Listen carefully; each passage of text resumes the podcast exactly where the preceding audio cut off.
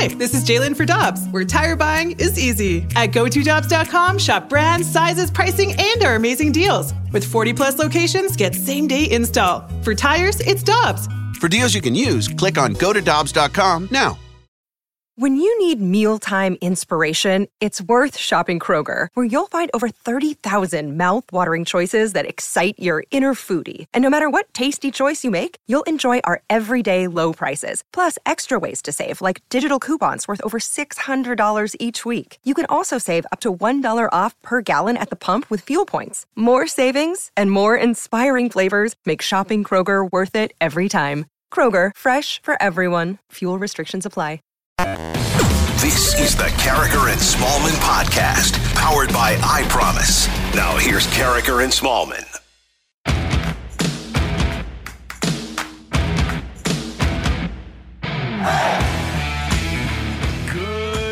Everyone, and welcome to Karraker and Smallman on 101 ESPN. It's 701. Your time check brought to you by Clarkson Jewelers, an officially licensed Rolex jeweler. A beautiful cloudless day in St. Louis.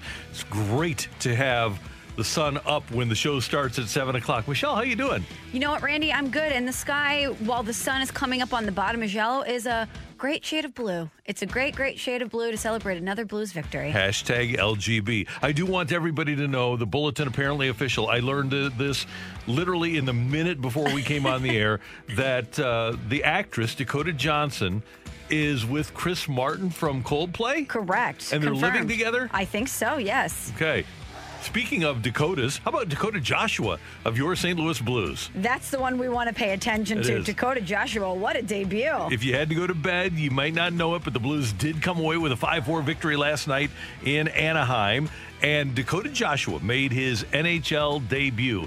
The Ducks scored first, Isac Lundestrom scoring at the 5.04 mark of the first period. But in the final minute of the first, Jordan Kyrou on a feed from Ryan O'Reilly ties the game at one. Then in the second period, David Perron his seventh, Zach Sanford his fifth. And then at the 12.58 mark of that second period, Blues bring it in on the backhand. Shot by Gibson. Rebound. He score! Dakota Joshua, his first goal in the National Hockey League. He drives the net and he gives the Blues a 4 to 1 lead.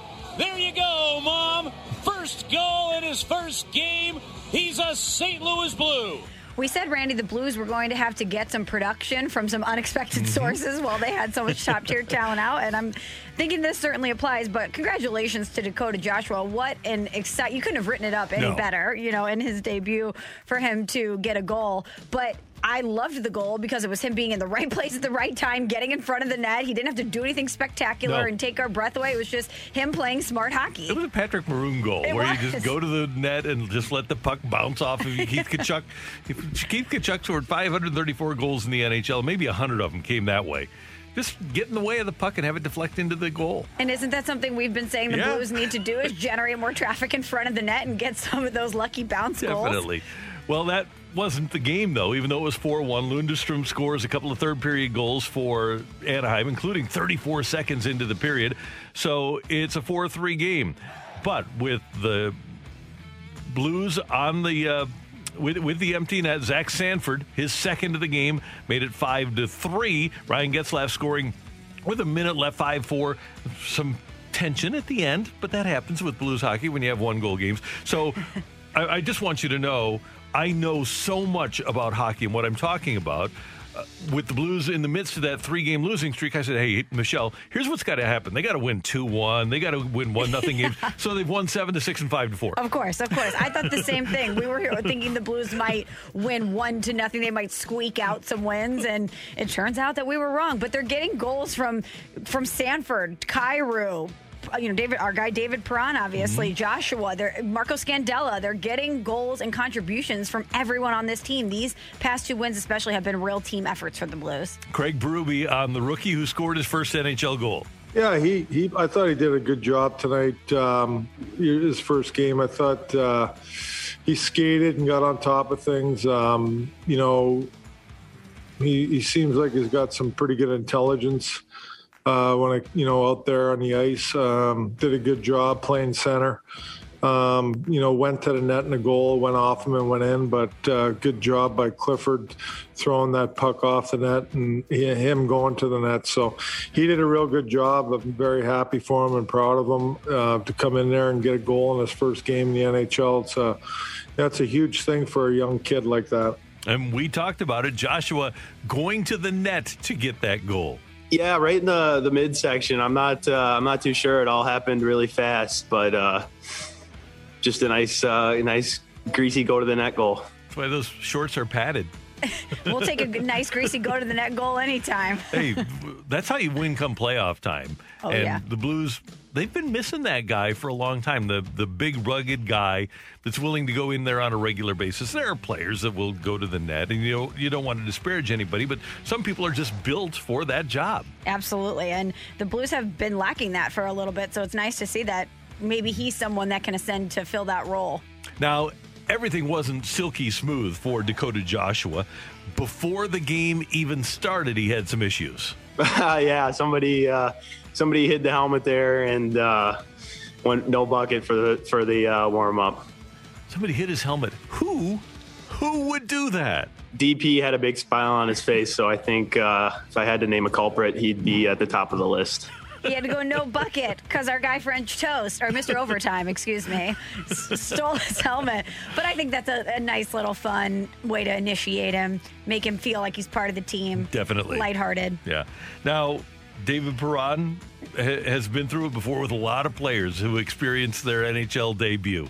I'm extremely happy for him. Uh, just again, I, I, brought it up. I don't know if you heard, but just to have him uh, in the locker room, kind of a little bit in front of me across, and uh, just kind of I could feel the nerves that he had, and uh, just the excitement. Probably his parents watching, uh, buddies, all that stuff. Uh, just it's a great moment for him. We're extremely proud of him, and to get a goal, uh, it's is very special. Brought a lot of energy for us. I thought he was pretty sound defensively too for for a guy that's playing his first game. Um, I thought his line mates did a great job also to support him. Uh, we know what we get out of Cliffy, Mac, uh, play hard. They're fast on the puck, and uh, I think he, he brings uh, a lot of good stuff uh, as well himself. I think it was two weeks ago when we spoke to David Perron. He talked about how different things were now when young guys come to the team as opposed to when he was mm-hmm. first coming in. And I think what we just heard from him illustrates everything that he was saying then that they want these young guys to come in and immediately feel like they're part of the locker room. They want them to feel that inclusivity and the fact that it's it's him talking to him before the game, understanding what this young player is going through from a mental standpoint in his debut, that all of his friends and family are watching. He's probably nervous and taking the time to lo- loosen him up a little bit by stealing the helmet or letting him know, hey, we're proud of you. Great job. You're you're part of this team. You're you're welcome here. Mm-hmm. I think that's great. And the Blues are literally missing half of their regular forwards. It's crazy. So they're going to need people like Dakota Joshua to step up, and you get a couple of goals out of Zach Sanford, who now has six in his last eight games. You're getting those young players that you need to produce to do so. And Michelle, the Blues at this moment still second in points in the Honda Western Conference. However, they are fourth in winning percentage at 12, 8, and 2. Vegas, Minnesota, and Colorado are all ahead of the Blues in winning percentage. So they just got to keep winning, keep putting points on the board, squirreling them away until you start getting players back. Sounds so easy. Just keep winning games. Yeah, and by the way, Vladimir Tarasenko is the closest to coming back, and apparently nobody else among the forwards is even really close to returning. Which great news on Vladdy, not so great about everybody else. No, uh, and we'll hear more about that at 8:15.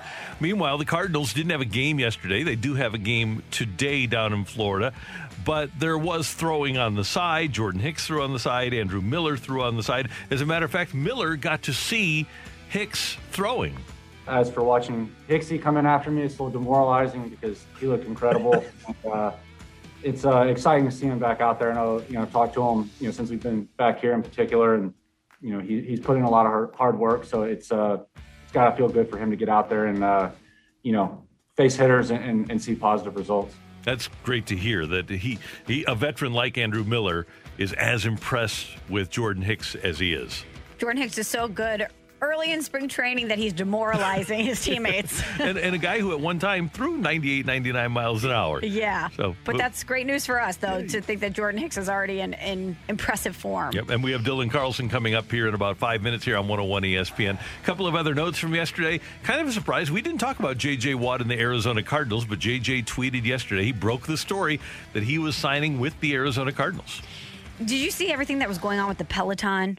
No. So allegedly, there was a, a Peloton account that was supposed to be JJ Watt that changed the bio and mentioned places where he might go. It turns out that it was not JJ Watt. He tweets, Stop it. I don't even own a bike. And then he tweets the picture of himself wearing an Arizona Cardinal shirt in true JJ Watt form, by the way, working out. Right. And he says, Source me. so I think after all the Peloton, um, the, the everyone was talking about potential teams, he's like, You know what? Enough. I'm just going to announce this myself. And interestingly, I didn't realize Chandler Jones has been as good as he has, but those two are among the top four active sack leaders. And 90, 97 for Jones, 95 and a half for JJ, despite all the time that he's missed since 2015. Those are 1 2 in the league in sacks for Arizona now since 2015. I think that's a good fit for him there. I do too. And if you're Russell Wilson and you're in Seattle and you think you get hit too much, Yeah, well, it's going to happen. it's going to Yeah. happen now, especially more when you play Arizona. Ma- Matthew Stafford, you better be pretty tough. That's right. But the thing with Arizona that we saw down the stretch is not necessarily their their defense; it was their offense. And uh, so we'll keep an eye on uh, what happens with J.J. Watt there. Uh, last night, college basketball, SLU beats UMass 78-57 on senior night. Illinois moves up to number four in the AP Top 25 ILL. I and And Mizzou falls out of the top 25. Dylan Carlson, Cardinal outfielder, next with Karraker and Smallman on 101 ESPN. We're right back to the Karraker and Smallman podcast on 101 ESPN.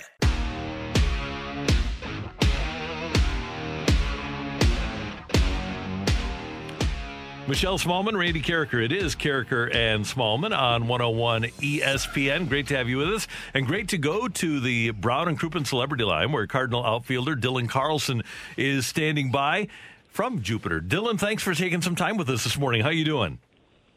I'm doing great. Thank you for having me. I appreciate it. Uh, we, we always enjoy talking to you, and I want to start with this because I know you've talked about this ad nauseum since the end of the season. But it looked to me like when you came up for the second time last year, like you felt like something clicked and maybe you belonged. Is that an accurate assessment? Did did you get a different feeling when you came up for the the second part and the, the end of the season in the playoffs? Uh, no doubt. Um, I was able to, you know, just kind of take some time to regroup there, and it just allowed me to, you know, get that confidence, build it back up, and just, you know, really be able to analyze and take a deep breath and figure out figure out the things that worked for me and the things that didn't work for me. And you know, luckily for me, um, I was just able to come back and play my game, and you know, the guys in the clubhouse had my back as well as the coaching staff, and it really uh, it really helped me a ton. Dylan, what was the biggest adjustment you made that second time around? Just you know believing in myself i really uh just felt like i did a better job of slowing the game down you know being able to you know kind of play play the game i've always play the way i've always played opposed to you know just letting the game speed up and you know kind of being out of control and you know playing on your heels opposed to being the one doing the doing the damage. So for me um you know i just was able to kind of just control my emotions and play and just play the way i've always played Dylan Carlson is a switch hitter, and, and I'm always intrigued by sw- switch hitters. Number one, because I like to know which side you work the hardest on. And do you go on s- in slumps like from the left side, but you're fine from the right side, or vice versa? Uh, yeah, definitely. Uh, there's a lot, a lot to switch hitting. Uh, for me personally, um, I'm a natural right-handed hitter, but I've gotten so many more at bats left-handed over the years, just playing baseball. You know, a lot more right-handed dominant pitching in the game, and um, for me, uh, you know, I really focus on both sides. I try to do it equally. Um, you know, obviously it's hard with the, like I said, facing a lot of righties and hitting left a lot. So uh, for me to keep that right-handed swing sharp, I really try to do a lot of uh, extra work on the cages, or I'll try to jump in off a left-handed pitcher anytime we have a guy in the backfield throwing or something, just just to stay sharp and uh, you know really really uh, get the reps in. And how old were you when you you became a switch hitter? Uh, I was about six years old. So for me, um, yeah, yeah, you know, I used to grow up. I'd walk from I'd walk from elementary school to uh, high school baseball practice where my dad coached, and uh, I'd always just hit off the tee to pass the time. And um, I hit right-handed, and then I saw one of the players hitting left-handed, so I just turned around and started hitting hitting left-handed also. And you know, the next time my dad started working with me, he he wasn't going to tell me to stop, so I just kept rolling with it. That's great, Dylan. Well, as you mentioned, your dad is a coach. Is he someone that you still go to when you have questions about the game or want to work through something, or is he strictly dad now, strictly a fan? Yeah, he's uh, you know, he's obviously proud of me, and he's my dad. Uh, you know, he still says things here and there, but uh, he knows I'm in good hands here, and he uh, he just lets me go out and play. Now, you played for him on a really good high school team when you were 14 years old. How has playing up in age for all those years benefited you now at the major league level?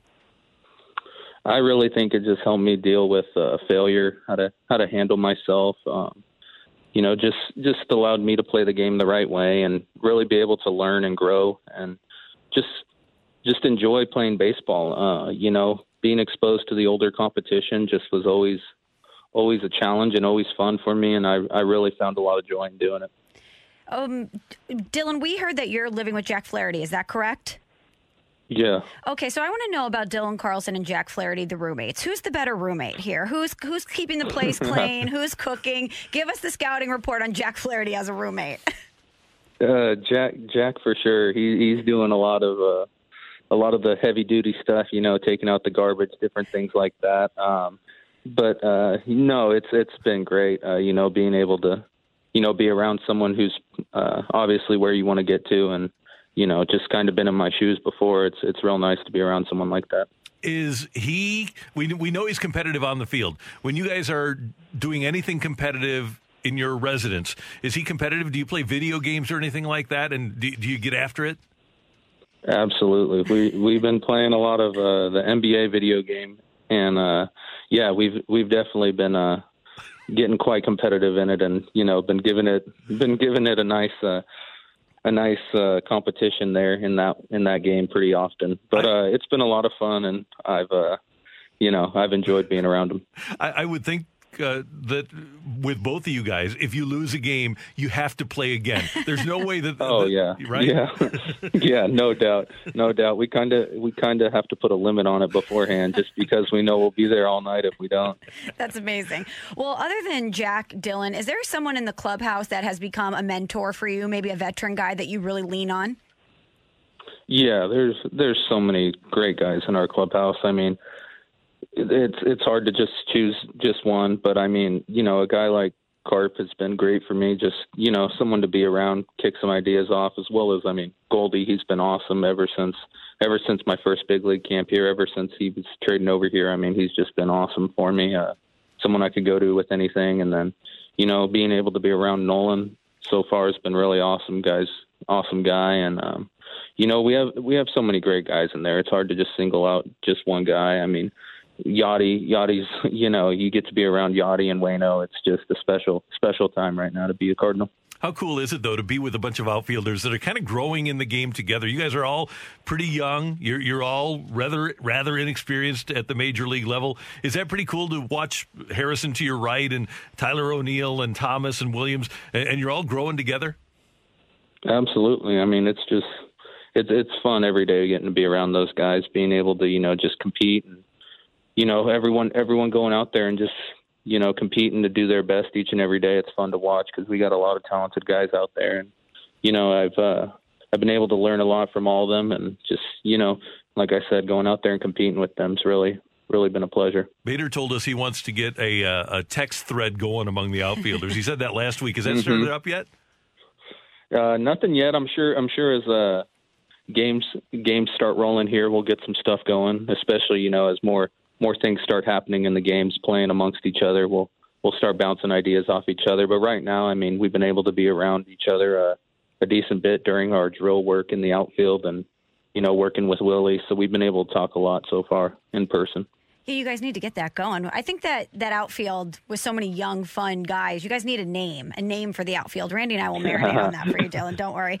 Uh, Please, yeah. we will. We'll come up with some ideas. We'll workshop it. But um, last year, Dylan, when you came up, obviously we were in a pandemic, so you didn't really get the full experience with fans at Busch Stadium. But obviously, you're a young guy with a lot of talent. That Cardinal Nation is really looking at someone that can be a big piece of the puzzle, not only now but in the future. Is that something that you've been able to really feel the excitement that the fans have for you? Uh, yeah, I mean, no doubt the fans in St. Louis are obviously uh, extremely special, and you know, uh, just do a great job of supporting us. So, um, you know, I absolutely feel it. I can't wait, you know, to hopefully, hopefully play in front of some of them this year and uh, be able to show them what I can do. Because you know, everything I've heard is how how incredible that place is with the fans. Okay, uh, Dylan, we're a, a hard hitting journalistic show here, as you can tell. So we need to know this. Okay, the guy that you look to in the outfield to your right, Harrison Bader, or your roommate, Jack Flaherty, best dressed among the two? Ooh, ooh. Oof, that's tough. That's tough. Um, man, uh, they both do a great job of, uh, you know, bringing their own flair to it. But um, I, I guess I'd have to say Jack. Um, just, just because I get to see it more. I guess me and Bader kind of come in at different times, but no, uh, they obviously both uh, have their flair and swag to it, and it's awesome to see. Do you want to follow in their footsteps? Are you a stylish guy? Uh, no, I'm not. I'm nothing too crazy like that. You know, I try to try to keep it a little more low key, but uh, you know, I might bust some stuff out here and there. We'll be paying attention to that. Um, okay, so tell us something about you, Dylan. Outside of baseball, when you have free time, what is something that you enjoy? What's something that you're interested in that is not baseball related? Interested in that's not baseball related. Hmm. Huh. Good question. Um, This is Cardinal you know, fans I- love hearing this. Yeah, by the way, they, say. they have to think about it. Everybody loves that. yeah, that no, have to think um, I. I I try to. I don't do a whole ton. Um, you know, I try to. I watch some shows on Netflix here and there. I try to, you know, really, really focus on uh, just keeping it chill. Um, I play video games. I like to eat. That's something I like to do a lot. I like food. I'm excited to try some places in St. Louis, hopefully this year. Um, but yeah, you know, I just outside of baseball, you know, I, I'm I'm pretty much all baseball. But you know, outside of it, I read a little bit, and like I said, I play some video games, watch some Netflix. So nothing too crazy. All right, what is the best Netflix show that you've binged recently? I like that uh, Netflix series called um, All American. It's a football one based out of uh, the Los Angeles area, and it's uh, yeah, it was pretty interesting. They got a new season coming out here soon, so I'm eager to watch it. We'll have to check that one out. By the way, if you like Italian food, the best Italian area in the country is the Hill here in St. Louis. A couple of baseball Hall of Famers grew up there Yogi Berra and Joe Garagiola. Uh, Jack Buck, the former Cardinal broadcaster, lived there. But the, just remember, and your teammates, people around the organization can tell you, the Hill is the place to go for Italian food. All right, sounds good. I'll be there. All right. Hey, Dylan, have a great season. Have fun today. Are, are, I would assume you're in the lineup against the Marlins today, right? Uh, I I haven't seen it yet, but I don't I don't think so. Not today. Oh, okay. Good. Well, have a great spring. We can't wait to see you here on April 8th. We appreciate you taking some time, and hopefully we can do this again soon.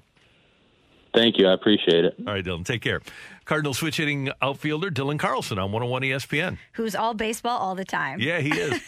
and uh, I guess maybe Flaherty and Bader with the fashion, it's a matter of taste. I think Harrison is a little bit more contemporary. Jack is a little bit more classic.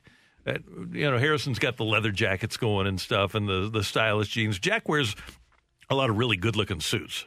Harrison's very New York. He's New York City. Yeah, totally. So, and Dylan's just, he's going to keep it chill. As I'm listening to Dylan Carlson talk, doesn't he sound exactly like what you've heard out of Nolan Arenado, just loving baseball and not wanting, Yeah. or what you've heard out of Paul Goldschmidt, or what you know about Yadi and Wayno? It seems like he is fitting the mold for everything you want out of a future Cardinal star, or maybe current Cardinal star. We'll see how it plays out this season. The fact that he had to put so much thought into what he liked to do outside of baseball. He said it was a good question, that, that it was something he really had to ponder. That's great. Hey, coming up next, we've got a little game of What's Better. You can get your text into the Air Comfort Service text line 65780 and ask Michelle and I, and Emily is here. What's better? That's coming your way on 101 ESPN. We're right back to the Karraker and Smallman podcast on 101 ESPN.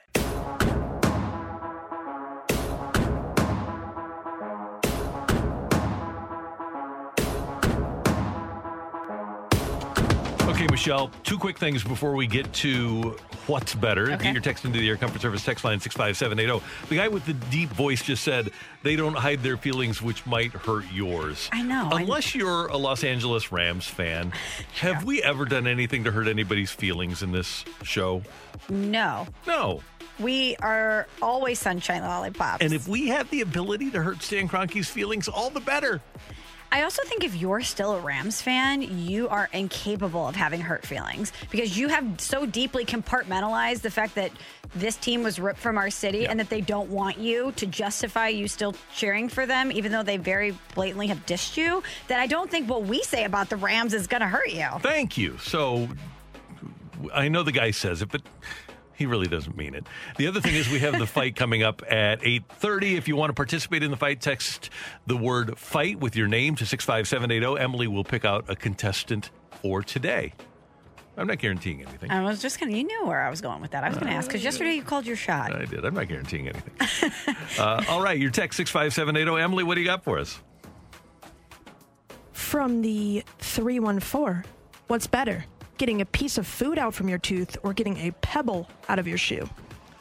Oh, that's a good one. I think for me, oh, this is really tough because it seems like food between your teeth is more annoying for a longer time, but you can't operate with a pebble in your shoe. if you've ever been on a run or you've been outside walking and there's a rock in your shoe, you know how terrible that is. So I'm going to go with that. I'm going to say that getting a pebble out from your shoe is better, I agree. but only by an eyelash. Sometimes it's difficult to get the pebble out of the shoe too. Even Yeah. if you take the shoe out and you tip it out and you think it's gone, it's still there. Yeah, sometimes I have like socks and shoes that feel like they just have a pebble in them. yeah. From the 618, what's better, the big basketball tournament that happens this month that I don't think we're allowed to say the We name can, of? yeah, it's, Oh, yeah, uh, we can. Okay. March Madness. March Madness. We'll or say. Stanley Cup playoffs. I, we've had differing opinions on this. yeah, I was gonna say, didn't we do this one last week? Because Yeah. I say March Madness. We, And- we did what the, what the format oh, of. oh yeah, right. That was different. So here's my take on this. If you if your school or the college basketball team that you cheer for is not in the tournament, you still enjoy watching the tournament.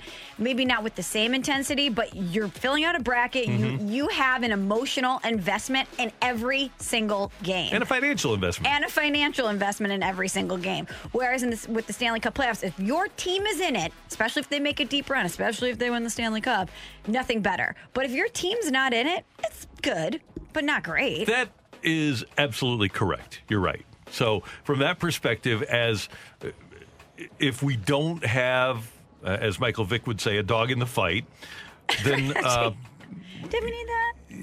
I don't know. Then, from that perspective, yes, it, it is the NCAA tournament. I'll, I'll go with you there. From the 636, what's better, Scandella not missing a shift after losing two teeth, or Joshua scoring his first NHL goal in his NHL debut? Joshua scoring the goal because that'll only happen once for him. With- Scandella can get his teeth knocked out multiple times and then keep playing. But with all due respect, Joshua's going to score a lot of goals in his life, and that's amazing. To be able to lose multiple teeth after a stick to the face and not miss a beat, not miss a minute of action, I'm going with that. Hockey players are tough. That happens all the time.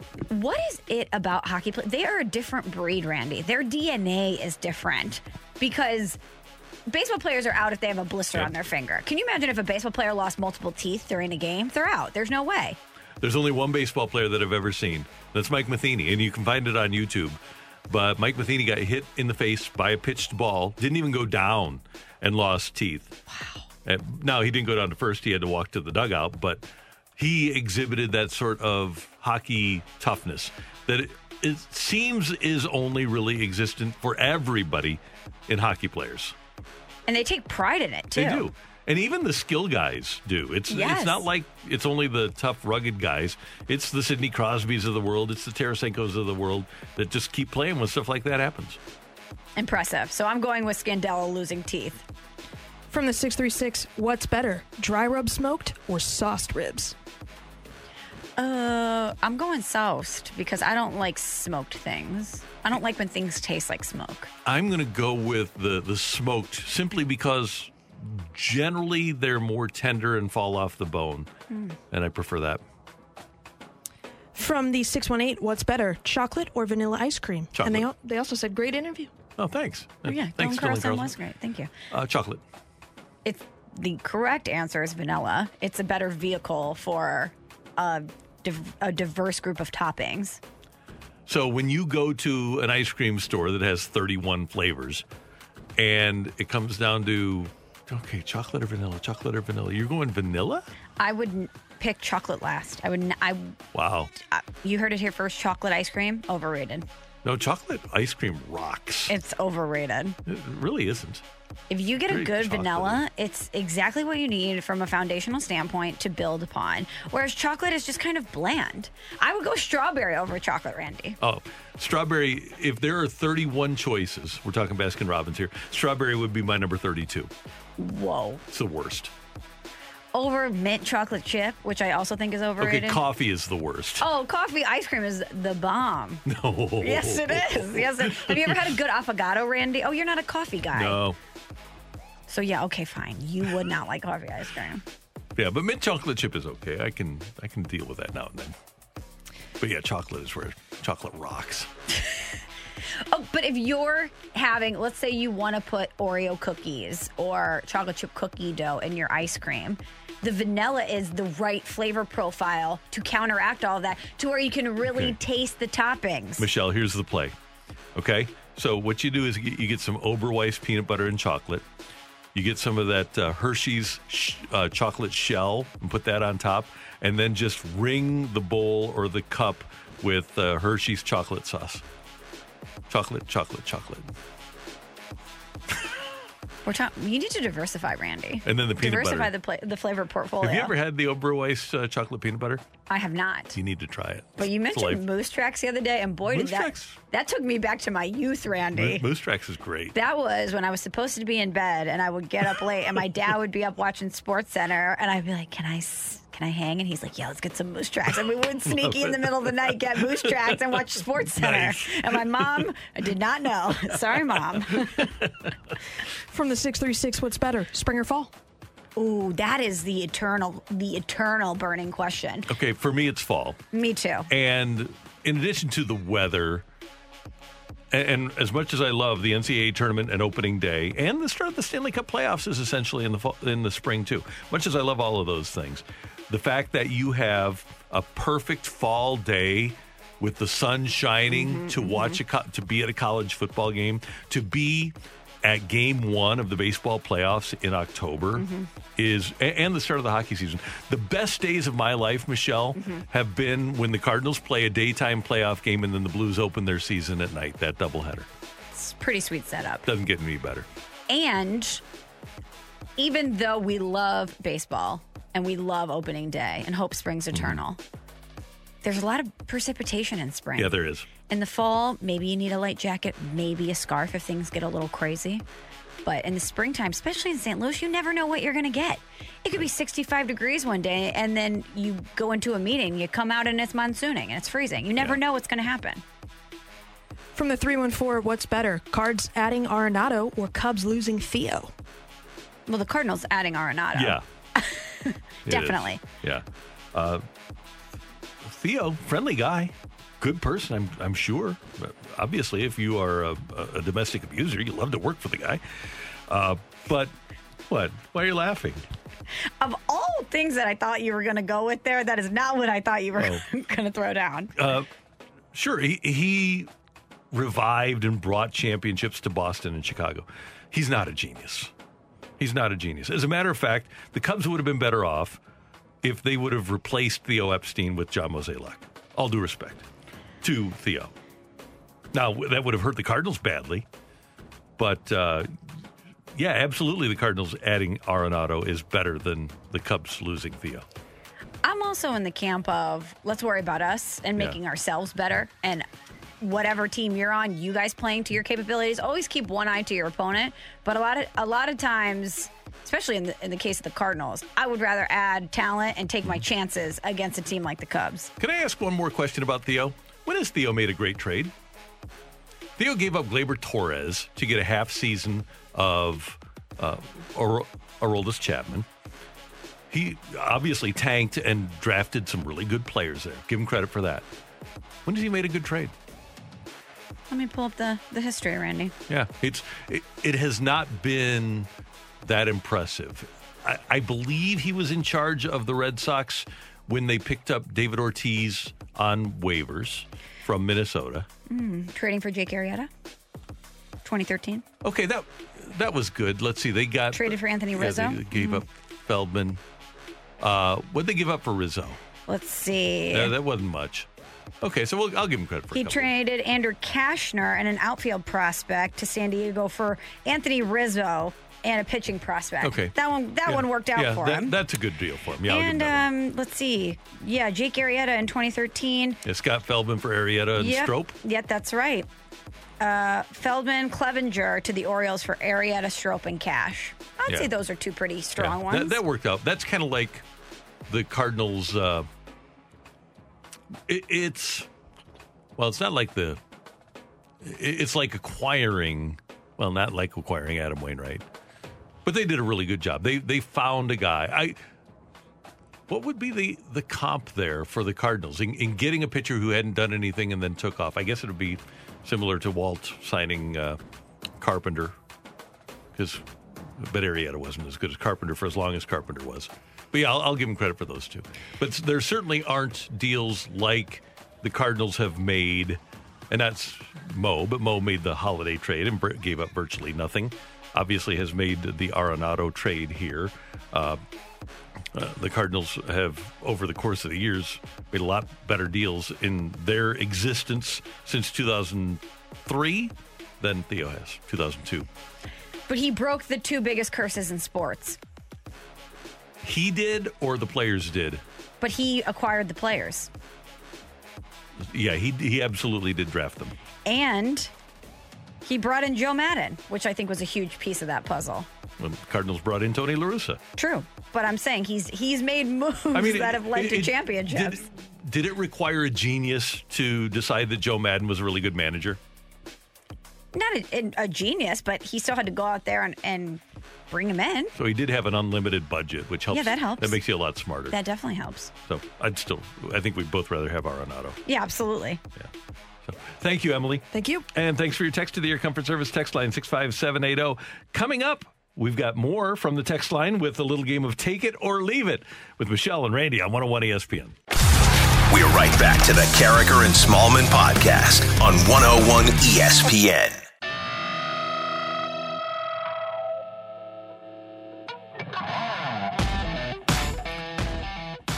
Our text line is 65780, the Air Comfort Service text line. If you'd like to participate in Take It or Leave It with Karraker and Smallman here on 101 ESPN. Michelle, over the years, we have seen numerous NBA players force their way out of their teams onto big market contenders.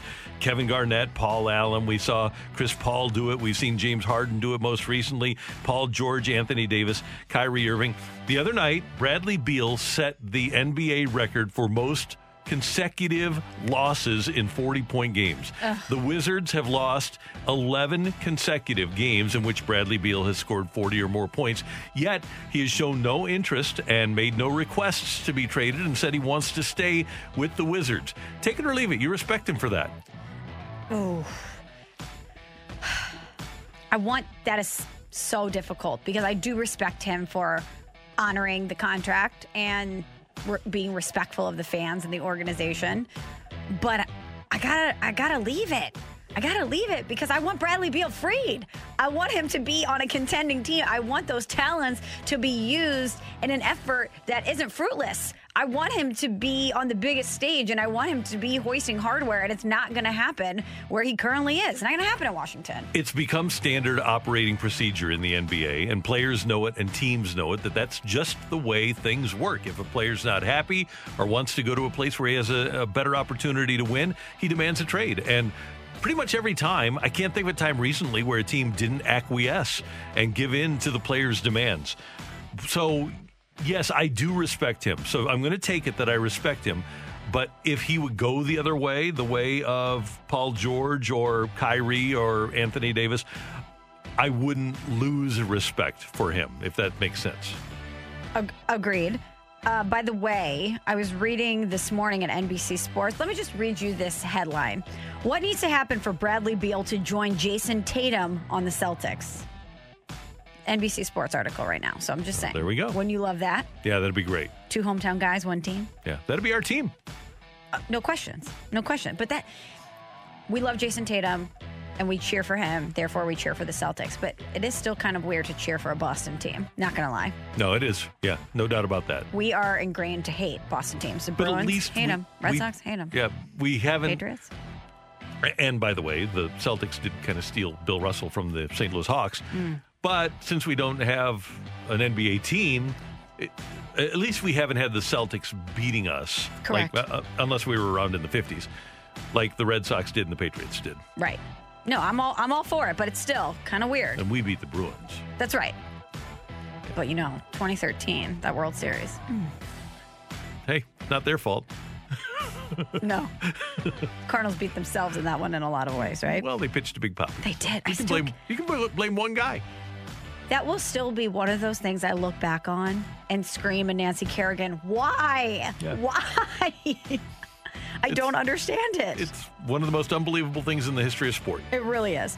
Anyway, speaking of basketball, Randy, I was reading that this super duper ultra rare Luka Doncic card, it's a one of one. It, it features this special NBA logo patch from a game worn Dallas, Dallas Mavericks jersey. It has a signature on it with blue ink. So you're probably thinking, great, awesome. What about it? It just sold, Randy, for $4.6 million. $4.6 million. And this is the new record for the highest price that's ever been paid for a basketball card. Again, one of one. It has the jersey, the signature, all of these things. Either way, take it or leave it. The buyer overpaid. I'll take that. this is in my opinion. Now, I guess that buyer is going to have it framed and placed in a prominent spot in their home or office. Yes, it's a collector. and who- people who are going to say, it. "Hey, where'd you get that?" And they, well, I paid four point six million dollars for it. And somebody's going to say, "Are you crazy?" All due respect, it's a piece of paper. there's a lot of things that if I had if I had unlimited money that I would spend 4.6 million dollars on a basketball card however rare it is is not one of them. And it really has to be unlimited too. You have to have like Steve Ballmer type money, don't you? yes, you? have to already have the super yacht? Yeah. and several vacation homes. Four point six million has to be like a nickel that you leave in the tray at uh, Mobile on the Run or something. Something like that, absolutely. Emily, what do you got for us? From the 618, take it or leave it, the infield gets at least 90 home runs this year. Okay, I'm going to go with uh, 60 from the corners. I'm going to leave it because I don't think the young gets to. I don't think DeJong and Edman get to 30 between them. I'm going to leave it two, even though we have high hopes for a lot of the people in the mix there based on the Cardinals' offensive production for the past two years. I'm going to temper my excitement. From the 314, take it or leave it, John Gant makes the starting rotation. I'm going to leave that. I'm Well, going to leave. Well, uh, Coming out of spring training, I'm going to leave it. Exactly. During the year, would love to see him somehow find his way there, and he certainly has the stuff to do it, but I'm going to leave it to at least initially. From the 314, take it or leave it, Jayson Tatum is a better St. Louis player than Beal. I'll take that overall because Jayson Tatum is one of the best two way players. He plays defense too. So I'm going to take that. That Tatum is better overall. But man, if you had those two together on the same team, that would be dynamic because Bradley Beal's the best scorer in the game right now. Tatum's a better overall player, but Bradley Beal's the best scorer not only among those two, but in the whole game. It's ridiculous. Yeah, imagine the two of them together. That St. Louis Yep. magic. Yeah. Amazing. By the way, for those uh, that haven't really taken a look at the numbers, 2013 World Series, David Ortiz. Randy, why? I'm just We're in a good mood giving here. it to you here. 11, 11 hits and 16 at bats. Couple of doubles, couple of home runs, 688, an OPS of 1.188. And uh, in those Did you say 16 at bats, 688? 688 was his batting average Oh in the series. And they kept pitching to him. 688. Yeah. A couple of homers, 6 we'll get RBIs. him next time, will Uh, ya? yeah. Will ya? And they did, I think, at the end. They they wound up walking him. It's too late, too late. Yeah, it was. 688. He went 11 for 16 with seven runs scored. Unreal. Some players don't even have that as their OBP. Right, exactly. So, 688. yeah. phenomenal, huh? Actually, I can give you a fun fun fact. Is it going Uh, to be fun? I, I don't. I don't want it. None of this is fun, Randy. It's not. Just so you know. Um, Yeah, it's fun if you're a Boston Red Sox fan. It's fun if you're David Ortiz. Okay, so in that series, Ortiz 688 batting average. Yeah. Yadi 681 OPS. All right. Well, great. Now we got to relive that on a Tuesday. I just wanted to give you the numbers. Pain. From the 314. 688. 688 batting average. 688. Yeah. Gosh. From the 314, take it or leave it. One of O'Neill or Bader is an all star in the next two years. Oh, easy take. Yeah. Take, take. Which one? If, you Um, had to, if you had to pick, which one? I'm gonna. I, I'll go O'Neill because of his power. Yeah, I'll go O'Neill too. From the 314, take it or leave it, the Cardinals will have an all star outfielder in the next three years. That's the same question. Yep. Sorry. Um, from the 217, But we can put Carlson in there because the, absolutely Carlson makes an All Star team in the next three years. Definitely. Take it. from the 217, take it or leave it, Wayno becomes your number two if Mikolas goes down. I think Wayno's already ahead of Mikolas. I was going to say, I think Wayno already might be the number two. I, I've got. I would have KK as my Oh, nominal KK. number two, but I would think that Wayno starts the second game of the season. Yes. And if you were going into a playoff series, I think it's a coin flip right now. It depends on who you're playing between KK and Wayno. That's what I would say. From the 314, take it or leave it, the red spring training jersey needs to be in the regular season lineup. Leave it. Totally leave it. Why? Uh, number one, because the Cardinals are one of the classic teams that only wear white or gray, Mhm. unless there's like that special day. Baby blue. Yeah. Powder blue. Uh, right, right. But they they don't play spring training games. Like there's games where teams you you watch a Twins Indians game and they're both wearing navy blue and it looks like a spring training game. The Cardinals don't play spring training games during the regular season. And I don't want them to start doing that. Yeah, we we uh as sports fans in general like to pick apart and complain and rate uniforms. The Birds and the Bats classic.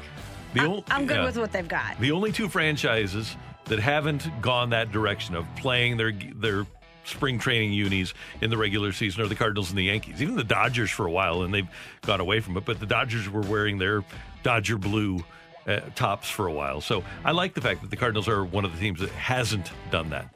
Thanks, Emily. Thank you. And thanks for your text to the Air Comfort Service text line 65780. Coming up, the Cardinals announced their plan for the Cardinals Hall of Fame in 2021. We'll bring you that and tell you who we would vote for next on 101 ESPN.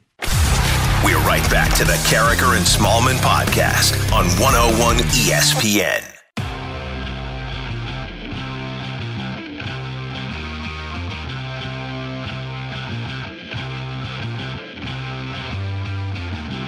It's 8.04 in St. Louis. Your time check brought to you by Clarkson Jewelers, an officially licensed Rolex jeweler. And the Cardinals yesterday announced a change to their process for voting for the Cardinals Hall of Fame in 2021 because they have nominees from last year that haven't been inducted. This year, rather than having seven nominees, they're only going to have five. And rather than voting in two new Cardinal Hall of Famers, they're only going to vote in one. And Michelle, the five people that are on the ballot, and you can go to cardinals.com and vote right now. Steve Carlton, Keith Hernandez, Matt Morris, Edgar Renteria, and Lee Smith. Those are the five nominees for the Cardinal Hall of Fame for 2021. We want people to provide their mic drops with the Rhino Shield mic drop feature, the 101 ESPN app.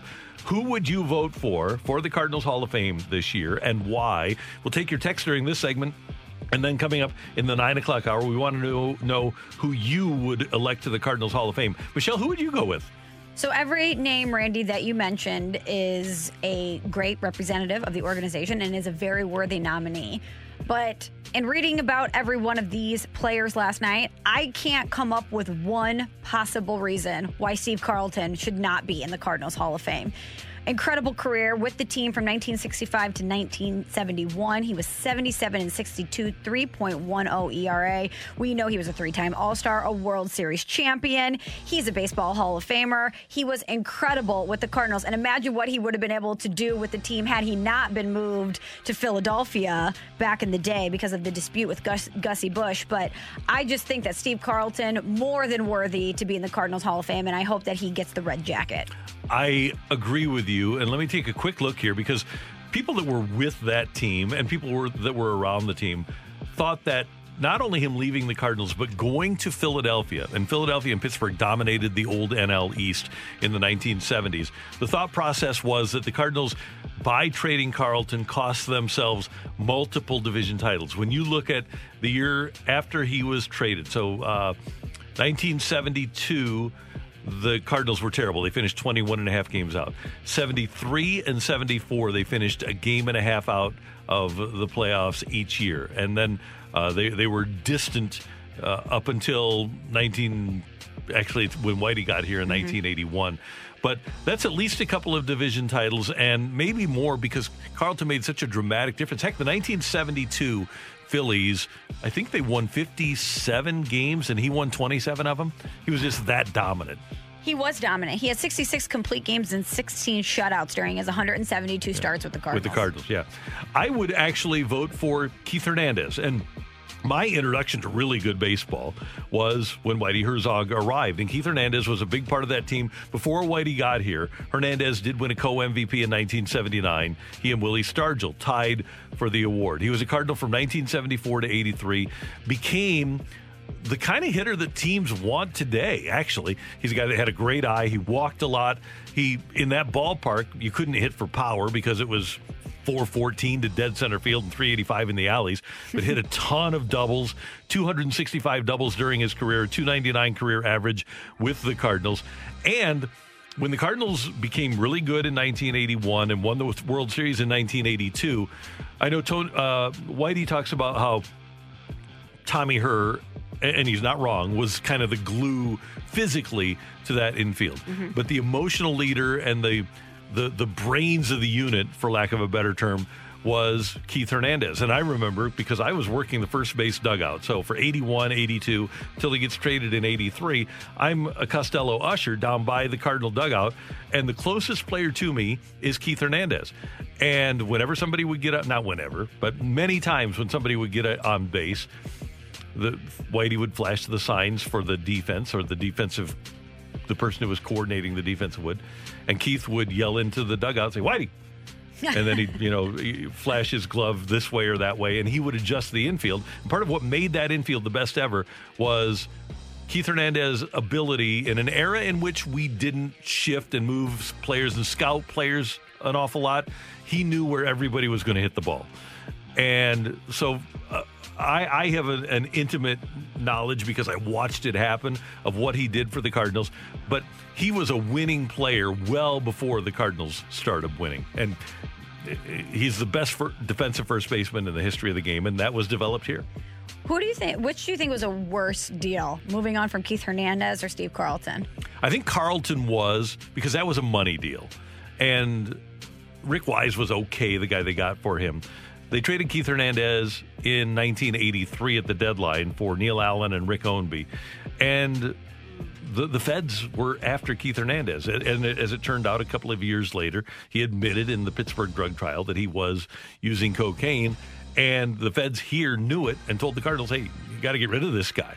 And they, they had no choice. They had to. And that's why they moved him on to New York because if the Cardinals hadn't moved him on and Anheuser-Busch owned the team, they would have suffered the embarrassment of one of their players being taken away in handcuffs. Yeah, you don't mess with the feds. No.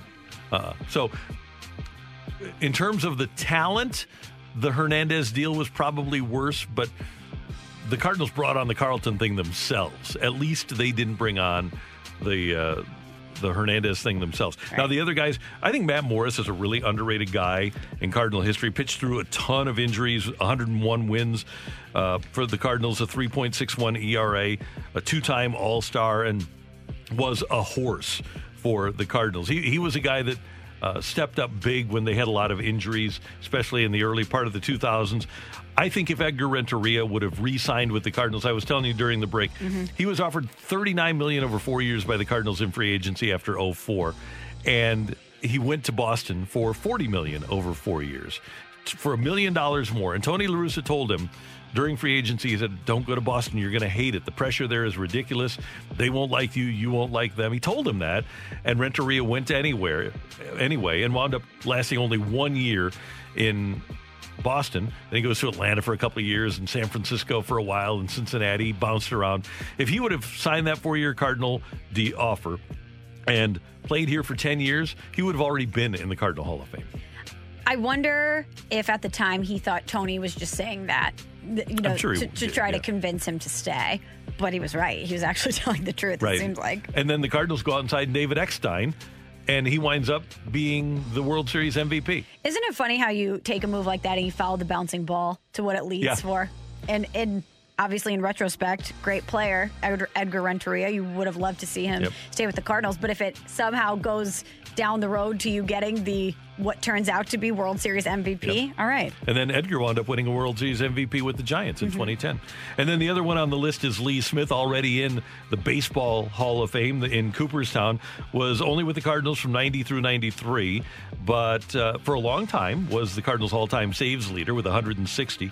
Pitched great for the Cardinals and pitched in an era in which Anheuser-Busch had, had checked out. Gussie had died August the 3rd, had no interest in baseball. They didn't really want to bring premier players in. And every time they won a game, he seemed to pitch the ninth inning. And he was great for Whitey for just a little while, and then Joe Torre for the time he was here. I I don't know if he'll ever be a, a red jacket guy. I don't know if he'll ever, if Lee Smith will ever get voted in. I think in situations like this, when you look at this collective group of players, there's no everybody's a winner. Whoever gets elected in is beneficial for the for the Cardinals Hall of Fame. They've had so many unbelievable players play for this franchise. It is amazing that the Cardinals can continue to do this year after year after year and have so many great players that aren't in the Baseball Hall of Fame but are still great players. Not many franchises can pull this off. Think about the four guys that'll be left off. Right.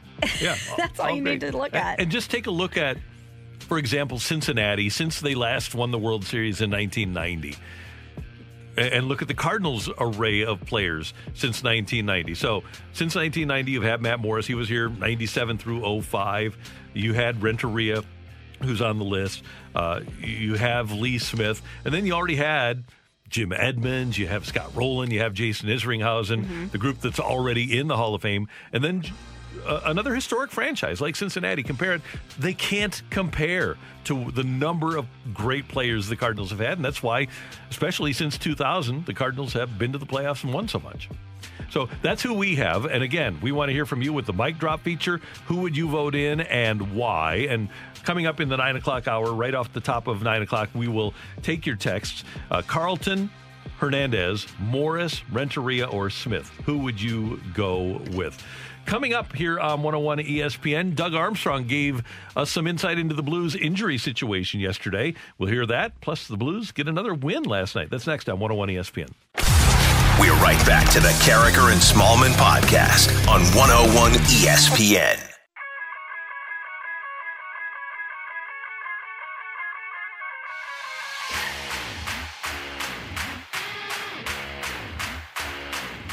Your St. Louis Blues with a 5 4 victory over Anaheim last night at the Pond in Anaheim. Dakota Joshua, his first NHL goal, that made it 4 1 Blues. Zach Sanford had a pair, and the Blues win their second in a row over Anaheim. And, Michelle, the reason that a guy like Dakota Joshua gets the opportunity to play and score his first NHL goal is because the Blues are beat up. They literally have, of their 12 forwards, six of them out. When you think about Tarasenko, who's going to come back, Bozak, Schwartz, uh, now you've lost uh, De La Rose.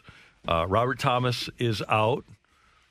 I'm leaving. Oh, Bozak, uh, Tyler Bozak. You got a bunch of guys out. I'll tell you what. Just I'll- in general, Colton Parayko. uh, I, I was just going with forwards. Oh, okay. But I will let uh, Doug Armstrong tell you what's going on. We'll start with Vladdy. He, we're hoping uh, and expect he'll return sometime on this trip, which is positive.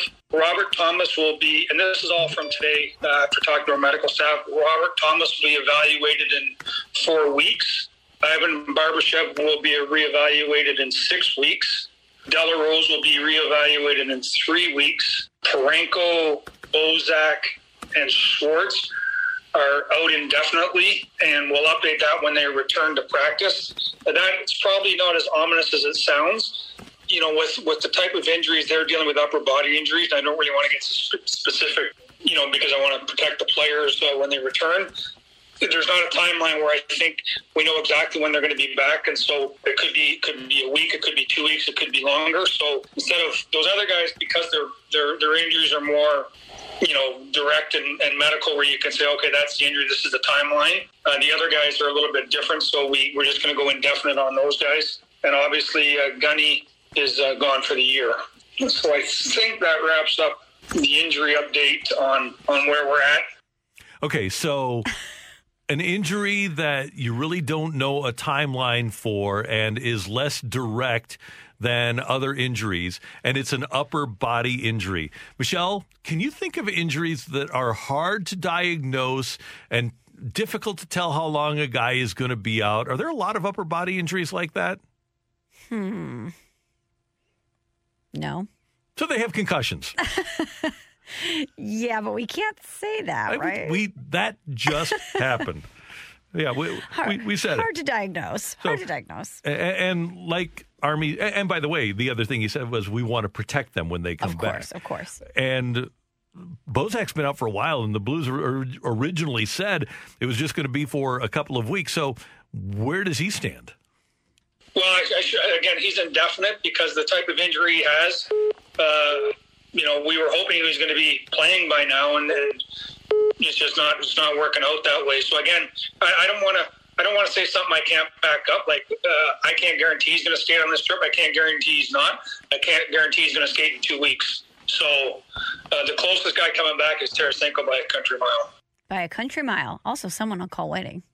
Mm-hmm. Transfer to line two.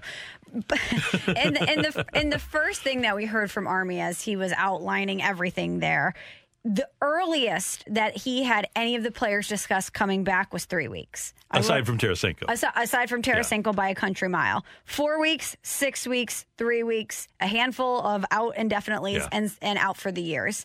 And he says it's not as ominous as it sounds, but if you're a Blues fan and you're looking at not only the amount of time that is just right now on paper for these guys to be potentially even considered okay to be cleared to come back.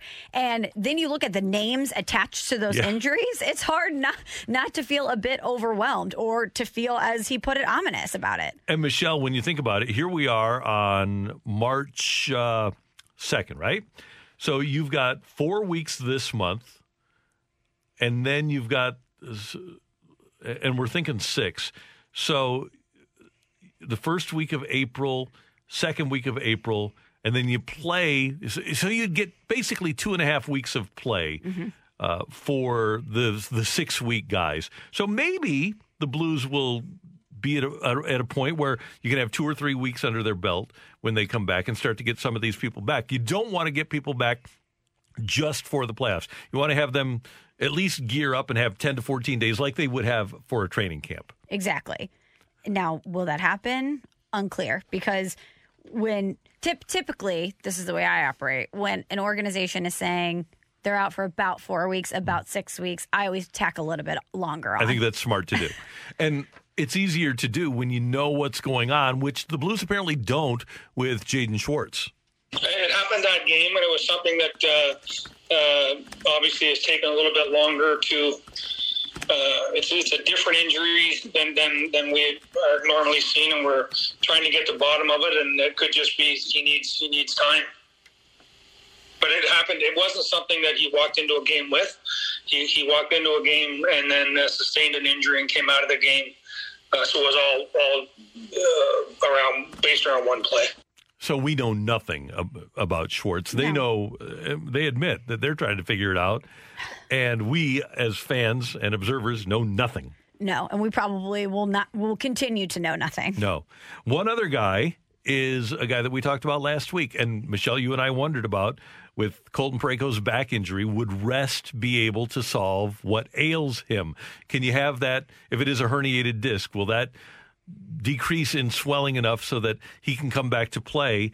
And the Blues know that there's a chance that Parayko might have to undergo surgery. Uh, I think surgery is the last uh, the last course of action, and we're trying to to, to stay away from that. Uh, but again, uh, I, I really feel like I, I'm not trying to be evasive, guys. I just I don't if if I knew what it was, if I knew it was a broken bone, or if I knew it was something that I could we could put a timeline on, I would do it for you. It's it's always easier to be straightforward that way. You know, you're not trying to read our minds or, or second guess or think we're trying to pull a. I just don't know. I, I don't want to get in what the injury is out of respect for the player. I just don't know the timeline on the injury's return. And my question is, and I've never, at least since I was a little kid, I have not had back issues. Mm-hmm. But everybody I know that has had back issues has wound up having surgery. And they can be recurring. Yeah, they don't go away. Right. I mean, look at Tiger. Right, exactly. And I know that the Blues want to protect these players. They want to protect Colton Parayko. They don't want to reveal too much. But I do think there's some truth in that, in that they don't know. They're, this is a wait and Mm-hmm. see type situation. And unfortunately, I think even if you wait and the injury does subside a little bit with a back injury, as you mentioned, anyone who's dealt with back injuries know that that could be something that that gets reignited. And when you think about a professional athlete and how much a back is the importance of Mm-hmm. of your back in every movement that you make, that's not something that's an easy fix. Now, the next question is Are the Blues going to be able to tread water and hang in the top four in their division until these guys come back? It helps that Jordan Kyrou has been a revelation. They're not where they were at left wing, but Zach Sanford has been playing great lately. So if you get Tarasenko back and you can have a line of O'Reilly, Kyrou, Sanford, and then have another line where you have Brayden Schenn uh, with uh, Tarasenko, and then you can hopefully mix and match and get some other people to do some things. Sammy Blais has played Mhm. better of late. I think you have a chance with your top six to do some damage. They just need to keep it doing what they're doing, and that's grinding out wins Right. in, in any any way, shape, or form. And uh, by the way, I missed Hoffman. Oh, yeah. So if you have O'Reilly, Kyrou, Sanford, Schenn, Tarasenko, Hoffman, that's a representative top six. And then you just get that grinding out of the rest of the group. And you still have Oscar Sundqvist playing, and he, he's pretty good.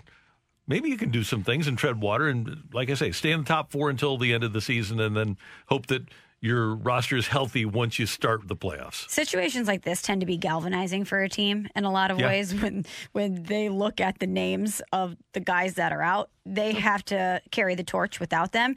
And we talked about it yesterday. Jordan Binnington seemingly ignited something within this team when he was swinging at a, at the opposition on his on his way out. That fire seems to be permeating with the team. But when I when I look at some of the things that we've seen out of the Blues recently, it doesn't matter if they're behind. They they like to to dig out of a hole. It seems like they're never out of any fight. And I just think that this is a team that has a really tough mental makeup. Mhm. And the more that they can grind out wins like they did on Saturday and last night, the more that they're going to feel confident in themselves. And the more you're going to have guys like Dakota Joshua and, as you mentioned, Zach Sanford and Jordan Kyrou. The more that you have these young guys stepping up, the more confidence they're going to have.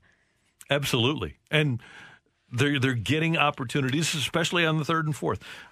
By the way, like an idiot, uh, I, I didn't mention number fifty-seven either. So you have, Oh, yes, of course. if you have O'Reilly, Kyrou, Perron, get Tarasenko back, put him with Schenn, Hoffman, Sundqvist, Blais, Sanford. That's your top nine at the moment. And then slowly but surely, you get Bozak back, you get Schwartz back. You got a chance. Yeah, let's not forget number 57. He's our guy joining He's us guy. tomorrow. Yeah, we're looking forward to that. So there's your Blues update from Doug Armstrong. Thanks for uh, thanks to him for doing that with the media yesterday because he's got a laundry list of things to go through. He's dealing with a lot right He- now. He sure is. And the trade deadline is coming up too. Although the Blues are probably going to be limited in what they can do at the trade deadline. He did, by the way, we should mention mention that the Blues have no cap issues whatsoever in bringing Tarasenko back, so that's not going to be a problem. I think most reasonable Blues fans thought it would probably be best to have a lower expectation bar for Vladimir Tarasenko and his return. But now with so many of these other guys out, four weeks, six weeks, three weeks, and definitely for the year, the importance of Vladimir Tarasenko's return has been ratcheted up. And Michelle, the Blues have played 22 games, so they have 32, 42, 52. They have uh, 34 left. If he scores a goal every other game, I'll be happy. No pressure. None at all. Coming up, we've got the fight for you. ESPN. We're right back to the Karraker and Smallman podcast on 101 ESPN.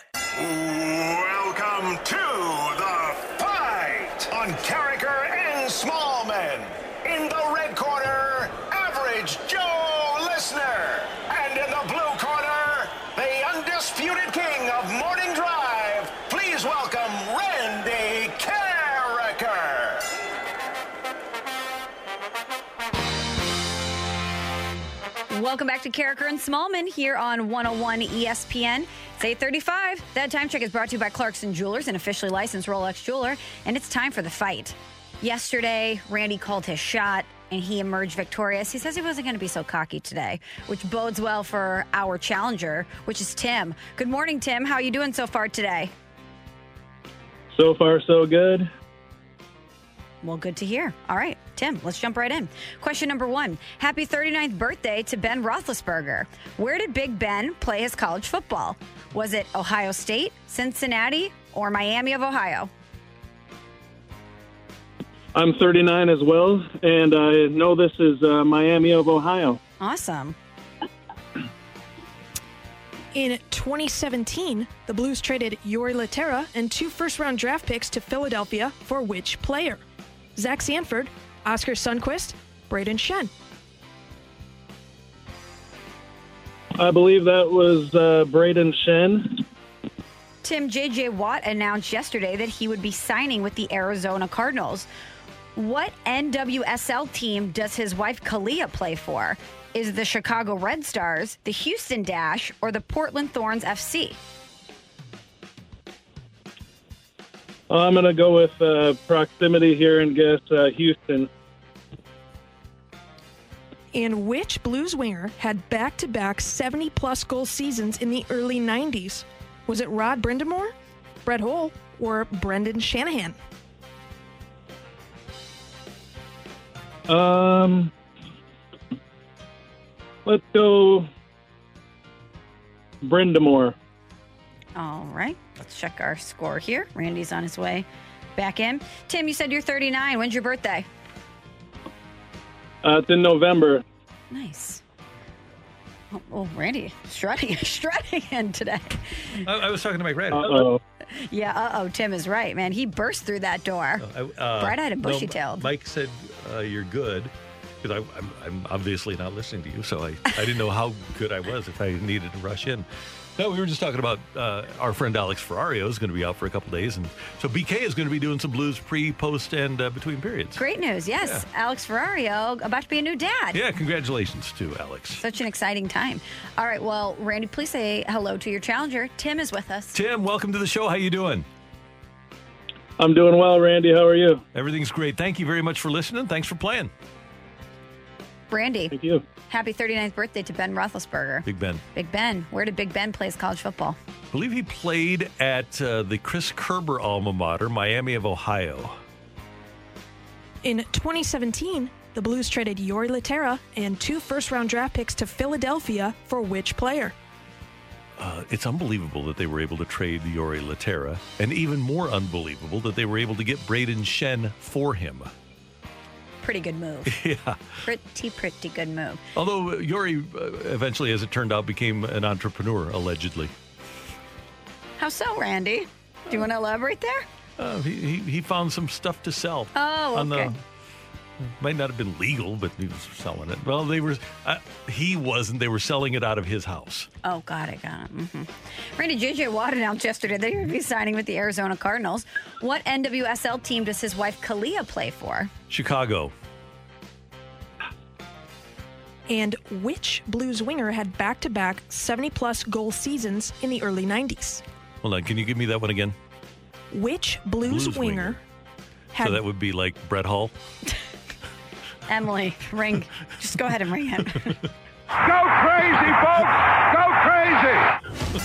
We have a winner and still champion, Randy Karraker. Brought to you by Dobbs Tire and Auto Centers, your best choice for quality tires and expert auto service. Dobbs.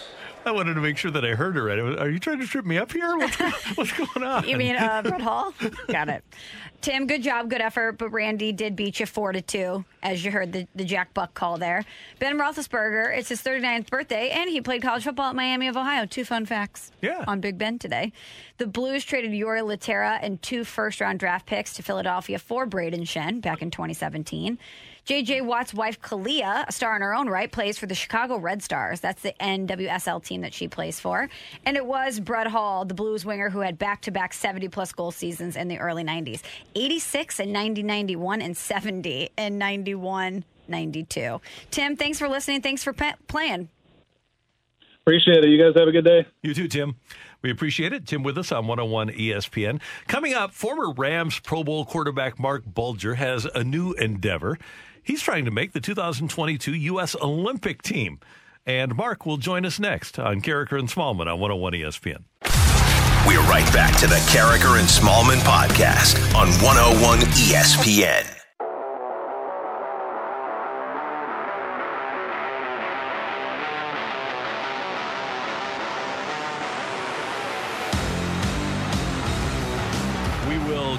With uh, Mark Bulger in just a few minutes, the former Rams quarterback.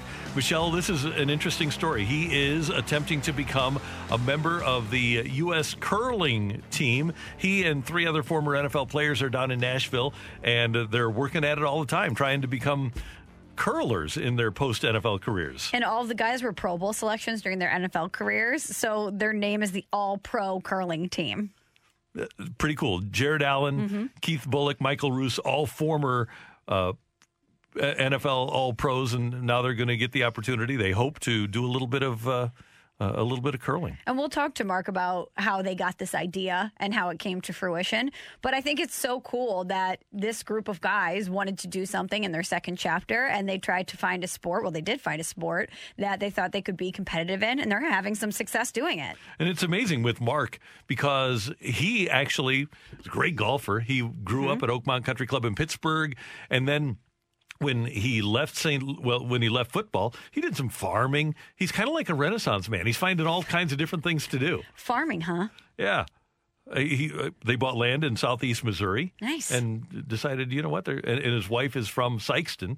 So they decided, yeah, we'll do some farming. So he's he said he's not really a big farmer, but uh, he, he said the, having the land is good.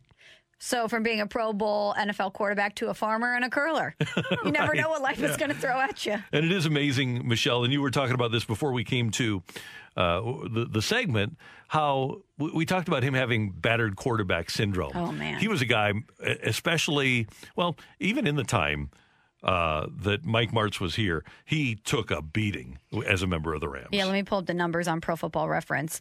Um, so 254 sacks total career, but he had one season where he sacked 49 times, 41 times, 37 times, 38 times. He dealt with a lot. And one of the questions I want to ask Mark when we do connect with him is I'm curious what his take is on someone like Russell Wilson, who also has been sacked a lot in his career, and whether that's the, the tipping point or not for him potentially wanting out of Seattle. That's certainly what he's saying publicly. So when he hears another quarterback talk about having enough and not having enough protection and wanting to get to somewhere where he doesn't have to deal with this as much, I, I wonder what somebody like Mark Bulger, who did have to Mhm. deal with it all the time in his career, what what's his reaction to someone like Russell Wilson? And he never complained.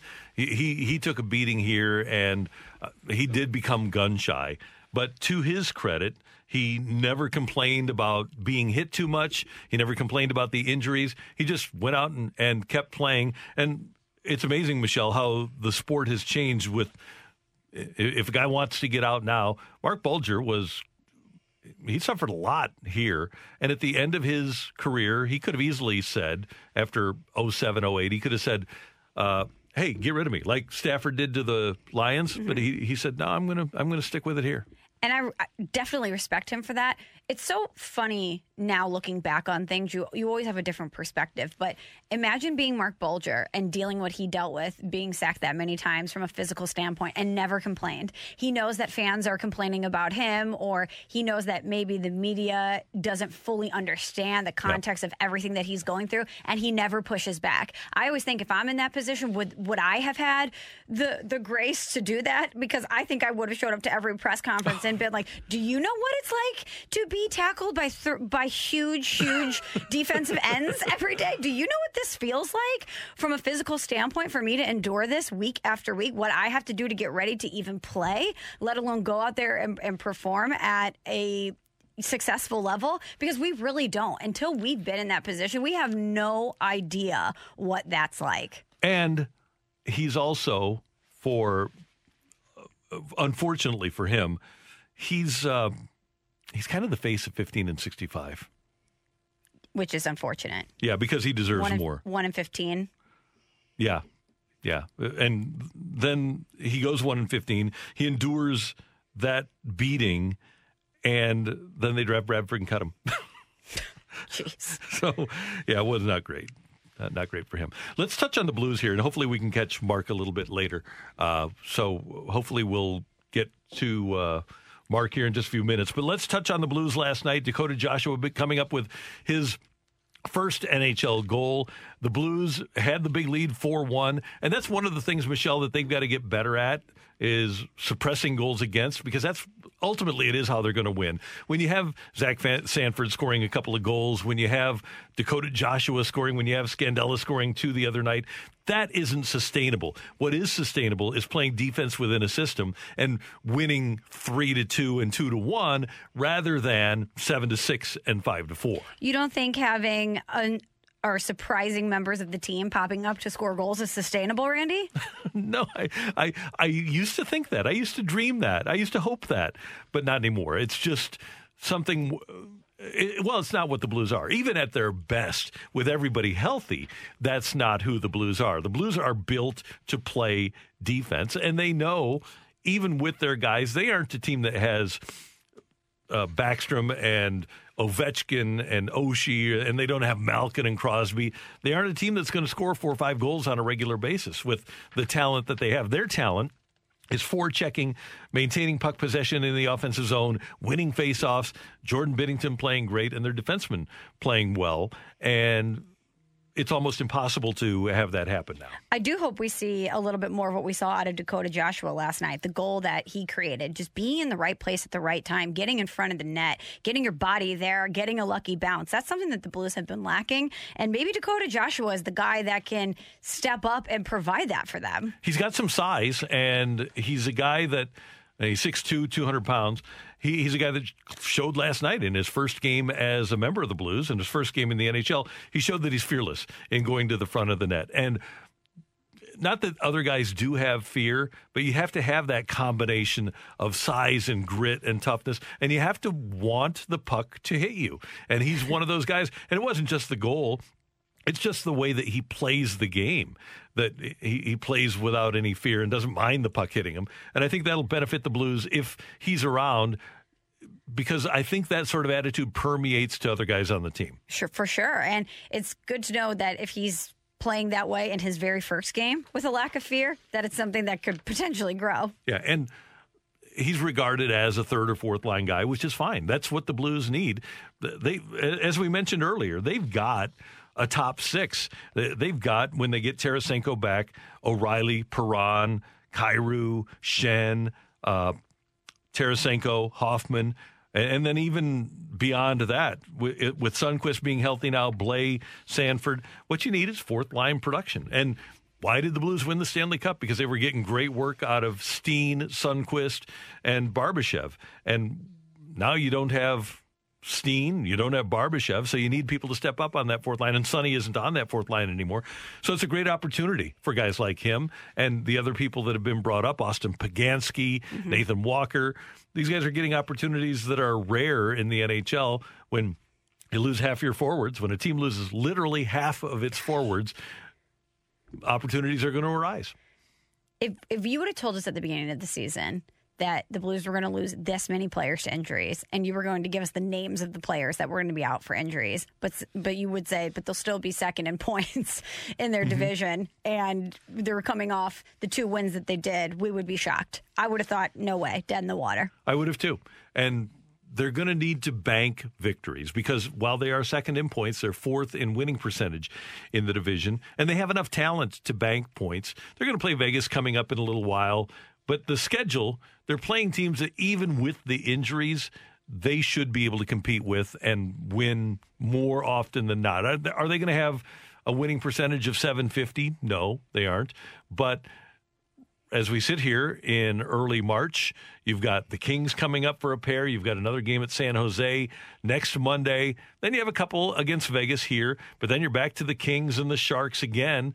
They haven't seen Minnesota yet. They'll see a lot of Minnesota down the stretch, but this month, in terms of days off and in terms of the schedule, is actually pretty e- not easy. Mm-hmm. It's better for the Blues than it could have been. Yeah, it, they're dealt a, a pretty winnable hand. Yeah. I also wonder what the return of Vladimir Tarasenko is going to do for this team if it provides them a, another spark of energy, an, an infusion of energy. I wonder what he's going to look like if he doesn't come out and look like Vladimir Tarasenko in the first couple games. What's that going to be like? I think it, it provides a different wrinkle moving forward. The thing about Vladdy, and like you say, we don't know how healthy he is, how healthy he's going to be, but he's been a guy that has been able to go one on five against the opposition and score goals in the past. He's a guy that can literally score by himself. And that's one aspect of the game that the Blues don't have without him. He can put a team on his back. And that's why I go to the 2 1 and the 3 2 games because you have a 2 2 game in the third period. He's a guy that can go one on five and score a goal for you. And nobody else, especially with Parayko out, nobody else on the Blues is that sort of a player. And Kyrou actually had one of those goals earlier this season against Vegas where Oh, yeah. he went one on two and uh, faked out Alex Pietrangelo. But you don't expect him to do it on a regular basis. Vladdy is 220 pounds. Vladdy can skate through a team. So I think that's what it'll bring from a physical standpoint. And I think your point is more salient, Michelle. From an emotional standpoint, that's just a lift that, okay, this is a guy that if we are in that 2 2 game, we can count on him to score that goal. Hopefully. Yeah, that, that but they're going to think that if, Yeah. even if it early on, even if it's not reality, perception is going to be more important than reality early on. He, they're going to use a, a different reference point than Yeah. we will. We're going to think about the bubble. They're going to think of All Star Vladimir Tarasenko, a, gu- a guy who is capable of doing things like that. We're going to try to track down Mark Bulger, and hopefully we'll be able to get him at 9.15. But coming up, the Cardinals have their plan for the 2021 Cardinal Hall of Fame out. There's going to be five players to vote on, and only one's going to be elected. Who would you vote for? That's next on 101 ESPN. We're right back to the Karraker and Smallman podcast on 101 ESPN.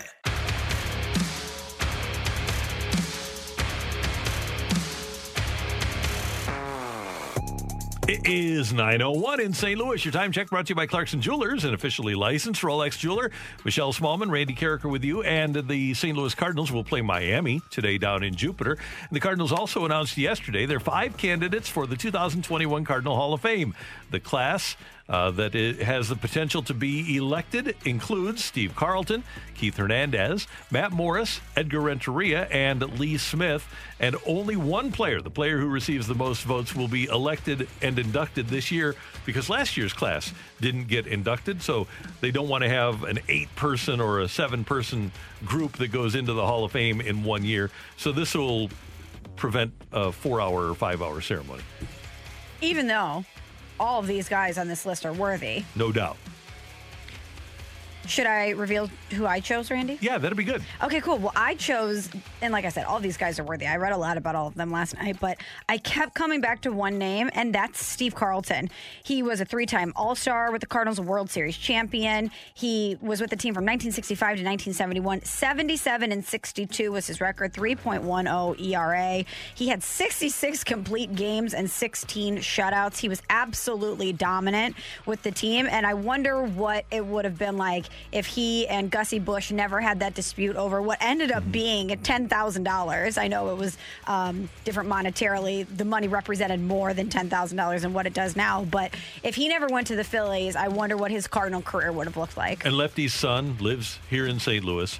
He went on to have obviously a Hall of Fame career with the Phillies. Mhm. And you couldn't be more correct because not only was it him leaving St. Louis, but going to Philadelphia where he dominated the Cardinals for years. He it was like he got mad at the Cardinals, which probably wasn't a bad thing but, uh, on his part. But let me go back. I'll tell you what he did against the Cardinals. And while I'm looking this up, I will tell you that I would go with Keith Hernandez because I thought, I still think that Keith Hernandez, because of the way he left here, is kind of a an underrated player in Cardinal history. He was a great hitter in the 70s. He won the 1979 MVP. He and Willie Stargell shared it. And if he would have stayed here, he would already be a Cardinal Hall of Famer if he wouldn't have had the personal issues that he ran into. But he was the fulcrum. He was the number three hitter on that 1982 World Championship team. He was really the best pure hitter that team had. And he was the best defensive first baseman in the history of the game and became that as a member of the Cardinals. So I would go with Keith Hernandez. And I'll tell you what, if you go with Matt Morris, you go with Edgar Renteria, you go with uh, Lee Smith, you can't, like you said, you can't argue with any of those because they were all fantastic players who would have been premier players for any other franchise in baseball. Yeah, Cardinals fans are winning regardless of who gets elected here. All of these guys are more than worthy. How about this one from the 615, Randy? I have to cast my vote for Matty Moe. It's a tough call between he and Hernandez. Renteria had a lot of success as a Cardinal, but I don't feel he wore the birds on the bat long enough to be considered.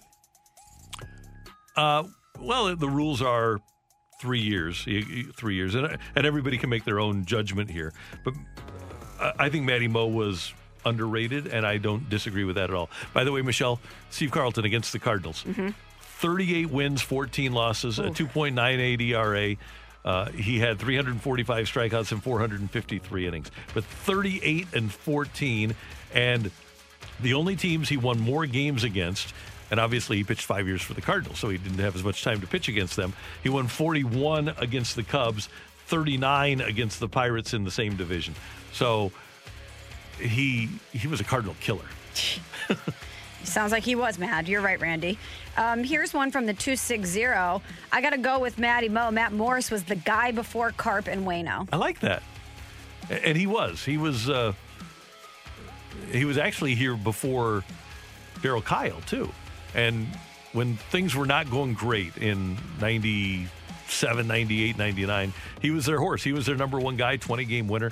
He was a, a really good call. Let's get a mic drop, shall we? And this is from Steve joining us on 101 ESPN. Hey guys, hands down, Keith Hernandez should be voted in uh, to the class of 2021 Cardinals Hall of Fame. He was an integral part of the Cardinals from the late 70s into the early 80s and a key to us winning a World Series. Steve Carlton was great, but he did not come into dominance till after he left the Cardinals. Thanks. It's it's amazing. I, I would respectfully disagree. I don't think he became a Hall of Fame quality pitcher until he left here when he put up the numbers. But I thought that he was pretty dominant with the Cardinals, and I do think if you would have had him for the period of time that Bob Gibson was still really good, if you would have added Steve Carlton to that mix, it would have been an outrageous one too. It would have been the best, maybe the best one two. Well, I, I'm not going to say the best, but one of the best one twos in the history of the game. Who? What other one twos do you put in that I think you- conversation? at the time that they were going great, Schilling and Johnson, I think you put those two up there. Koufax and Drysdale were amazing together. So th- th- there have been several others, but I mean, Carlton, arguably the best left-hander, he or Warren Spahn, and then Gibson retired with the most strikeouts uh, after uh, Walter Johnson. So uh, I think that uh, nobody could disagree. If you give me Carlton and Gibson, I'll I'll give you whoever you want, and I'll say I'll take my chances. Right. You'll you'll go against the field there. From the 314, this is a tough lineup to choose from, but it's hard to argue against a world champion that won six straight gold gloves that hit 300 over 10 years. Yeah. Pretty, pretty good. That's Keith Hernandez. Keith Hernandez. I think we get another uh, mic drop that agrees with that.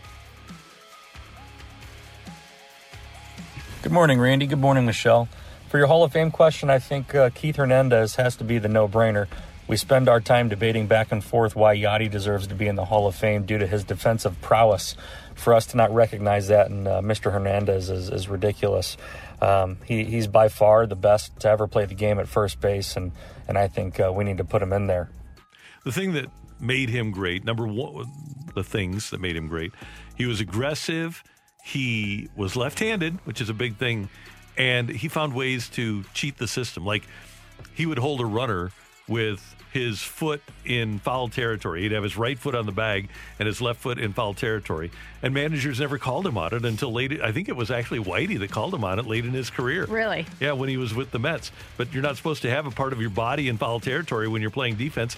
And he did because it made it easier to apply that tag for a guy that was leading off. I'm surprised no one ever made a fuss about that. Kind of amazing. Yeah, it really is. Uh, from the 618, this is interesting. I want to get your take on it. If I hear a player's name and I don't immediately think St. Louis Cardinal, I don't think they should be in. Steve Carlton is great, but not a great Cardinal. I would agree with that if you're in another city. But people remember him fondly here and pitching well and pitching in a World Series, four World Series champion for the Cardinals. Definitely, if you're in Chicago, you look at Steve Carlton as a Philly. If you're in Pittsburgh, you look at Steve Carlton as a Philly. But you could also make the case, as you did, Michelle, very soundly, that of this group of great players, that he was as good as any of those. He's Matt Morris won 101 games with the Cardinals, and Steve Carlton, what was what was his number? He won 73? 77, 62. 77. If you tell me that I can have the Cardinals Steve Carlton or the Cardinals Matt Morris today, the, the guy that pitched for the Cardinals, Steve Carlton or Matt Morris today, I'm taking Steve Carlton. And I'm taking him over a lot of guys. Also, don't you think when you win a World Series with a team, even if you go on to have great success elsewhere, that you're forever ingrained with that Yes. franchise? Yep. That's one of the reasons that I have Hernandez. Not only won a World Series, but a big part of a, a World Series team. Let's get another mic drop. David joins us on 101 ESPN. I can't think of Cardinal baseball and not think of Keith Hernandez. The drugs make me hesitate, and I'm sure that's why he's taken so long to get in, but he's a Cardinal Hall of Famer. I also can't think of Cardinal baseball without Matty Moe, so I hope he gets on at some point. The, I, I don't have as much of an issue because that in the mid 80s that was the thing. And it's kind of like we talk about steroids and 80% or whatever the percentage was of players using performance enhancers. And oh mm-hmm. by the way mark McGwire's in the cardinal hall of fame. But that was just part and parcel of baseball in that era. Not just here but throughout baseball. It was an issue it was a problem. It wasn't legal but it was a problem that baseball endured and he was part of the problem with baseball then. Yeah, I don't want to diminish the drug stuff in any way, shape, or form, but we are all human and we mm-hmm. all err and we all have flaws. And I do think even if you take the drug stuff out of the equation, he was an incredible baseball Yeah. player. And that's what we're talking about here is what these people contributed from a baseball standpoint to the organization. And he certainly, from a baseball perspective, is worthy to wear the red red jacket. Your input has been great. Thank you so much for joining us on 101 ESPN. Coming up, Jordan Hicks is back for the Cardinals. When will he be the closer and how dominant can he be? That's next on 101 ESPN. We're right back to the Karraker and Smallman podcast on 101 ESPN.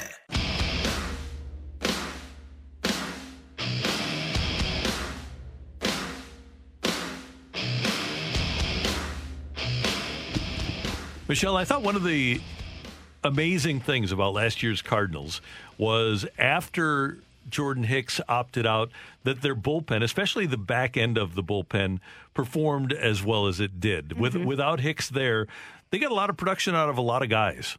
They have quite the group in the bullpen. Yeah, they were stellar for the Cardinals last year. And and you're right. You think that you lose a talent, an electric talent like Jordan Hicks, that there will be some regression, but the Cardinals bullpen didn't lose a beat. And you had to go down the list. They only had 13 saves in their 60 games, but they also only finished two games over, and they weren't blowing saves all year long. But now Jordan Hicks is back, and the question yesterday was, are you feeling fully healthy? Yeah, I feel healthy. If I didn't, I probably wouldn't be throwing live BP. So I think we're in a good spot. Threw live BP yesterday against some JUCO hitters, and he's coming off of Tommy John. Hasn't pitched since June of 2019, soon after the Blues won the Stanley Cup. So does Hicksy plan on being on that opening day roster? Uh, I do plan on competing for an opening day spot. Yes there's no reason for him to not be on the opening day roster, is there? But did you like how he worded that? I do plan on competing for yeah. a spot. Yes, he doesn't want to put anything in stone, but I do think that this is a big step in his comeback. Getting back out there, throwing live BP. While it might seem like a small step, it's it's one more step closer to him actually being out there and being active. And he opted out last year because of diabetes. It had nothing to do with the fact that he was coming off of Tommy John. Right. He was just I'm Jordan Hicks and, and I've got diabetes. So he came back. What? Why are you laughing? I'm not. Type 1 diabetes is absolutely nothing to laugh at. No, but he he recognized that last year and decided that uh, it would be best for him to stay away.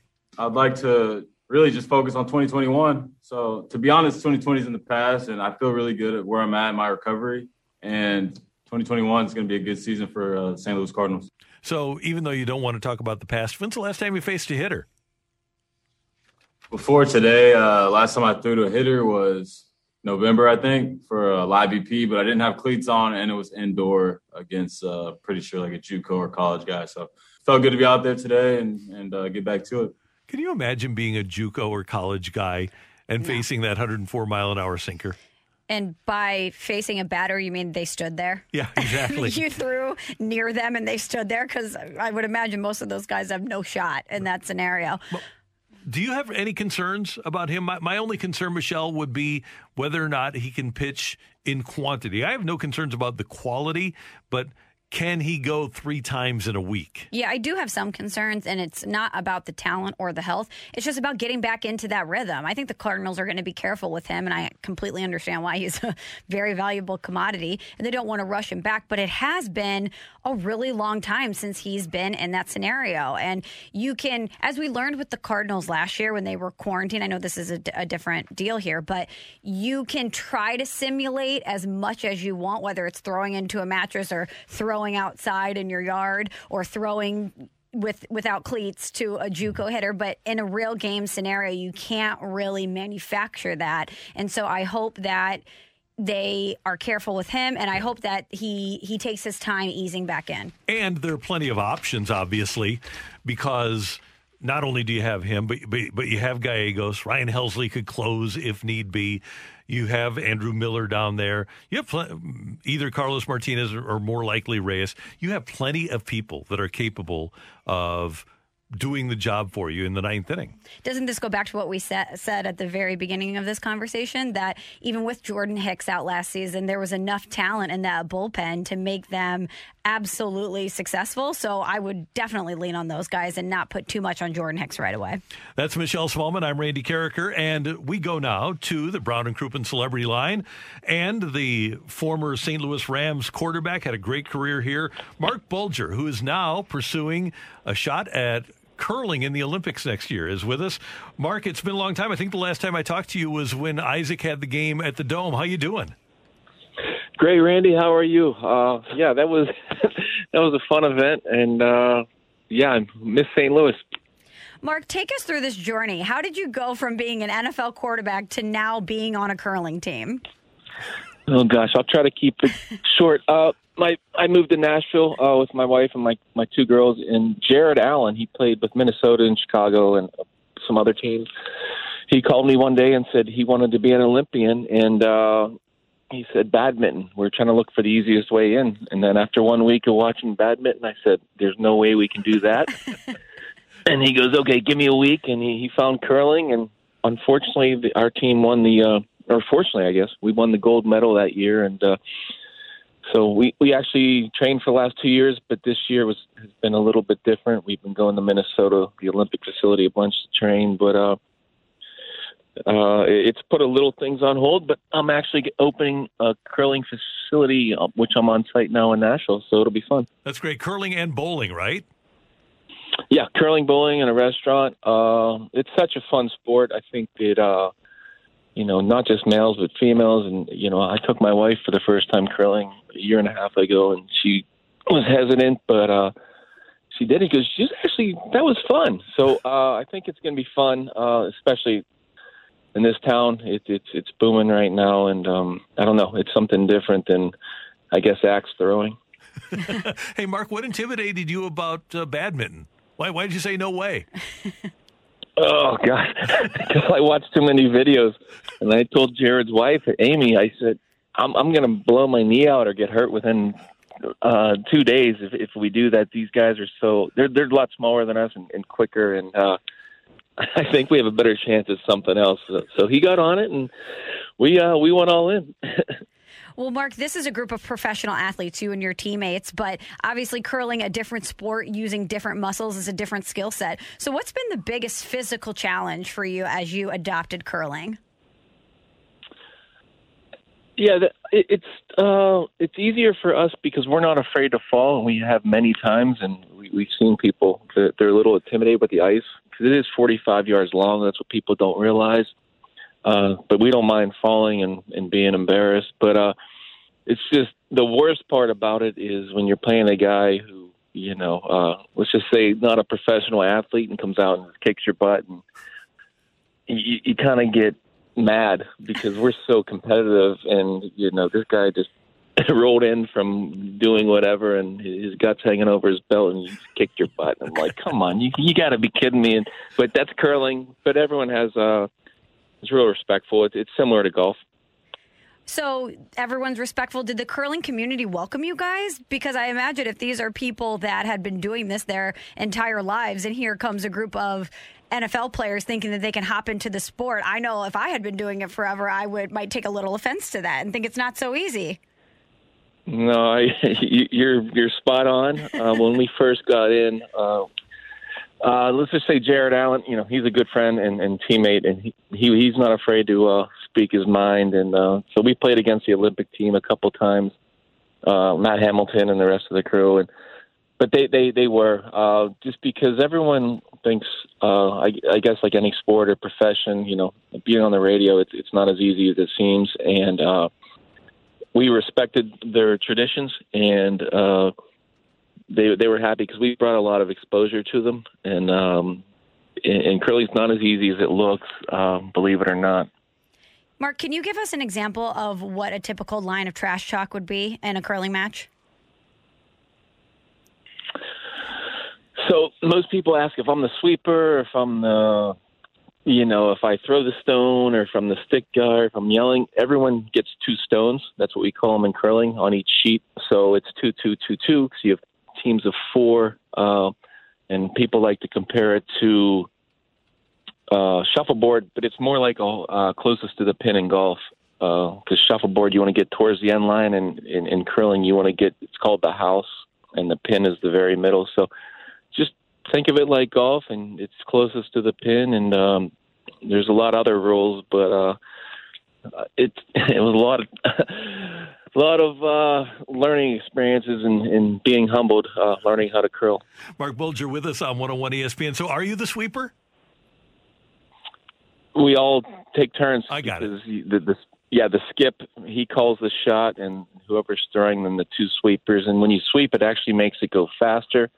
Uh, whoever's on the other end um, can turn the, the stone certain ways and it's it's so much jargon, Randy. I'm telling you, it, it's it was, it was really frustrating. Some days I just want to go out in the parking lot and throw a football again and say, okay, I'm not that bad. I, I, was wondering because you were one of the most accurate pastors any of us have ever seen. Is there anything that you can take from quarterbacking into this endeavor? Yeah, I try to, but uh, Mike Roos is another teammate, and Keith Bulluck, he was a linebacker. Um, so it, I was always the quarterback.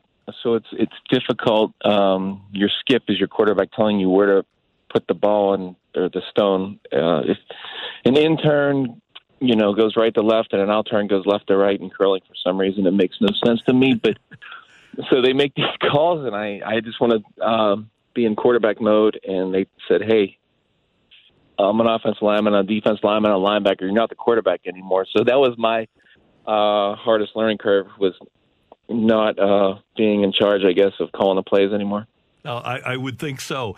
Hey, let's talk about uh, what you've been doing because you, you're kind of a renaissance man. I figured after your career that you'd be able to go play golf and you'd be happy, but you've done some farming. I know your foundation does a lot of things, and obviously the USO here in St. Louis is thankful still to you for the facility they have at the at the airport. And now doing this, you, you seem to have a lot of interests. That shifts my mind. I wish it would shut off sometimes, but uh, yeah, this curling and bowling and restaurant will it'll be great. Uh, you know, obviously my my foundation uh, is really important to me. I, I added children's uh, cancer, and we're building a not just me, but a lot of people in West Virginia a, a whole floor for kids uh, with life-threatening uh, cancers, and yeah, the farming. That's pretty steady. It's just, I don't know. I and growing up in Pittsburgh, there must be something in the water. You just got to keep going. Yeah, that, that's awesome. Have you been out? And obviously, Nashville, like you said, is exploding, and it's exploding from a golf standpoint too. Do you still get to play much golf? Uh, as much as I can. Um, obviously, this year is just a you know anomaly with I, I think with everybody. Uh, you know, we got I got a small business in Florida, so when we go down to Florida, I, I can play here and there. But uh, my two girls keep me they keep me pretty busy. I'll tell you that much. Uh, Good. Yeah, I can't believe they're ten and seven, but um, yeah, mostly it's family and the foundation and a couple other things. But uh, I do miss St. Louis. Uh, still have a lot of good friends there, and uh, need to get back there more. Mark, a lot of people here in St. Louis are cheering for you and they're going to follow you along this path. They know that the Olympics are the end goal, but what is the the next steps? What if fans are following along? What are the next steps that need to be taken to you guys ultimately getting to the Olympics? Yeah, you have to. It, it's similar to the FedEx Cup or however you want to uh, do it. You know, with with uh, NASCAR racing, you, you have to get so many points. Um, it's just tough right now because so many states have different rules. Um, and usually we train in Minnesota and Wisconsin and South Dakota. And if you can't go get those points, it's it's a little difficult. And then um, the Olympics are obviously in Beijing, so uh, we're we're kind of in limbo right now, and that's you know a year and a half ago I decided, hey, let's just do it here, and, and regardless if it doesn't work out, I'm bringing curling to Nashville, and uh, I think people here are pretty excited about it, and I'll be curling no matter what, but I, we, we hope the Olympics still, but uh, you tell me. Uh, it's anyone's guess. It's it's awesome. Just one more thing, and we want to ask you about Tom Brady too. But I want to I want to find out from you because of the pandemic, has that held you back? Uh, obviously, the more experienced teams they have been doing it for a long time, their entire lives. They know what they're doing. Have you guys had the opportunity to still ascend during the course of the last calendar year? No, to be honest, it's um because when we curl here in Nashville, it's it's called the Ford Ice Center. It's it's more of a hockey, and the the place I'm developing right now is dedicated ice, so there's no ice skating on it. It's it's a big difference. Um, so we used to go to Blaine, Minnesota, just north of Minneapolis, and it's just been with travel we we haven't been able to. So I would definitely say it it's put us back a little bit. So I'm not gonna overestimate where we're at right now. But yeah, these guys who, you know, it's if you've been golfing for 30 years versus an amateur like us that's, been curling for two years, uh, it, it's going to be pretty tough for us. Hey, a couple more quick things for Mark Bulger, former Rams quarterback. People aren't aware of it. I wasn't aware of it until a few years ago that you play games with a broken leg here in St. Louis. And uh, we, as fans, were relentless, and as it turns out, unfairly relentless on you. Man, you were you were beat up when you were playing, weren't you? yeah, I I, I played. Uh, yeah, I remember going in. My knee was really banged up after a Saints game. Two weeks later, I got an MRI, and Dr. Matava at the time said, "Yeah, get this, check your knee out." He goes, "Good news, your knee's fine." He goes, "But we found your leg's been broken for a couple weeks." I said, "Ooh." so that ended that season. You know, I played with four broken ribs multiple times.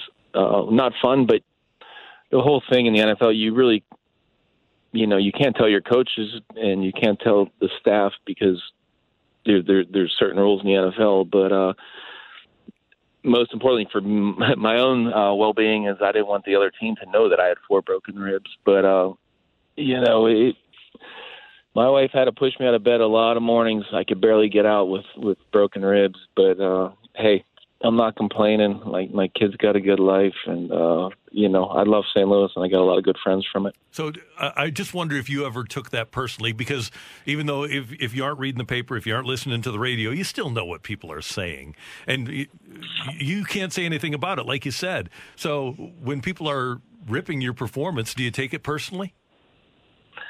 Of course, that's me. but you know it is when you're in the locker room. Um, you're getting asked questions. You know, Randy, you were in there a bunch, and you know, Jim Thomas and Bernie, all those guys. You know, you know what everyone's talking about. Even though if I didn't read it, I knew what they were asking. And at the same time, I want to say, hey, I'm trying my best. I'm playing with a broken leg or four broken ribs, or my AC's blowing out, and I broke 32, 33 bones in my career. I'm I'm, I'm trying, but that's you can't complain.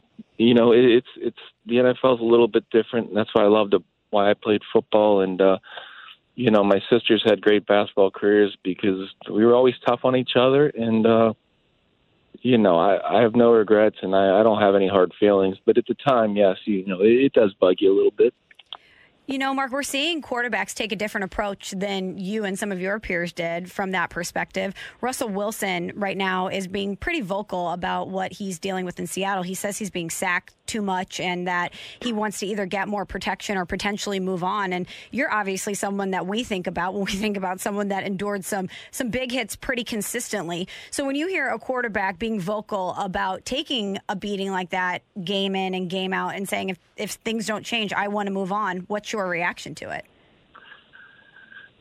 Uh, it, it's mixed. I mean, Russell's a great player. He's played way better than I ever was. Uh, you know, there's a lot of guys. They're in the shotgun now. I was taking seven step, five step drops every play, um, and you get hit. And, and I know it was more violent when I played. That doesn't make it right. It just was.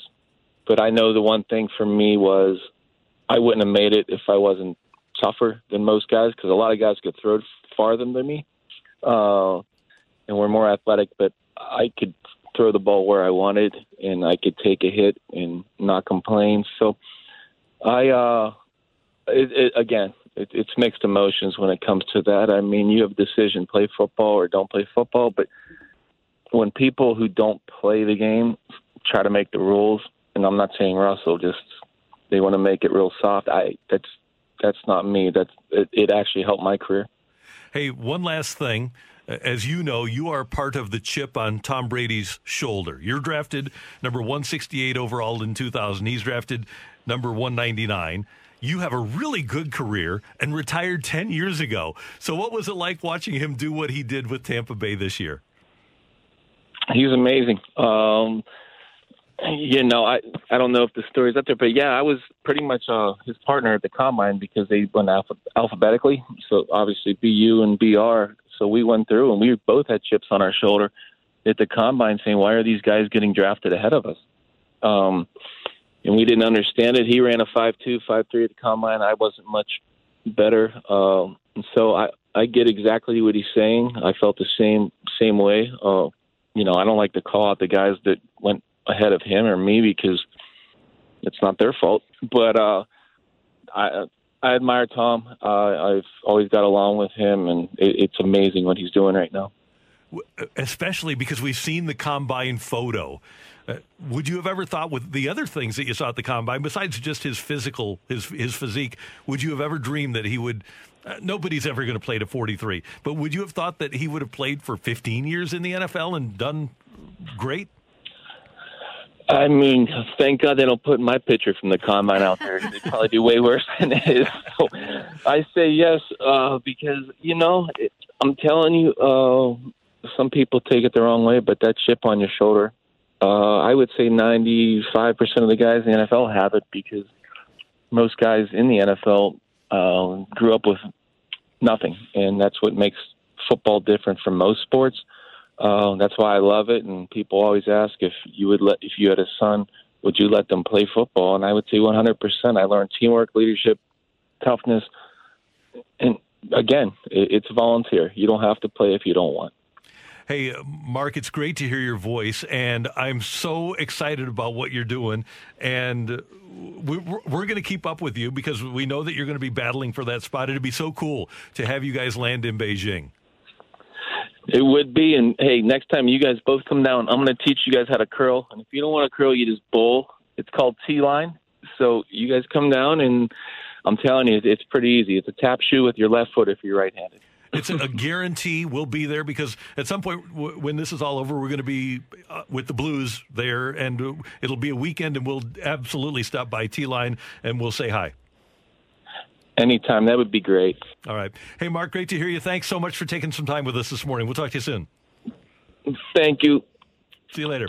That is Mark Bulger with us on 101 ESPN. I never did hear that that uh, he and Brady were combine buddies. No, I didn't either. and I, I thought that was so funny when he said, I'm glad they're not showing my combine photo Right. from that time either. But if you went back to that moment and you told Mark Bulger, your combine partner is going to be the greatest quarterback in the history of the NFL, I bet he would have said, No, he's not. I am. Because as he was mm-hmm. saying, everyone has a chip on their shoulder in that moment. Everybody thinks that they're going to be the greatest. But it is really interesting to think back to that picture of Tom Brady and in that moment and so many people overlooking him and what he turned out to be.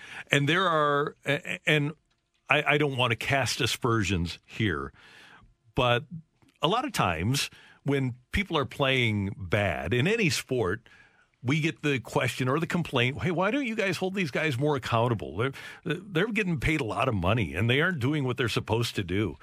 So he's playing with a broken leg. He's mm-hmm. playing with four broken ribs. He's got his elbow all torn up, his shoulder. And I was one of the people, I, I was one of the worst defenders because I had no idea how physically diminished he was. And like he said, we know what you guys are saying. And I think they respected the fact that at least we would show up in the locker room. Yeah, sure. And, a- a- after we ripped the guy. But that's why I'm really cautious when I rip people's performance because I don't know what they're going through physically or mentally.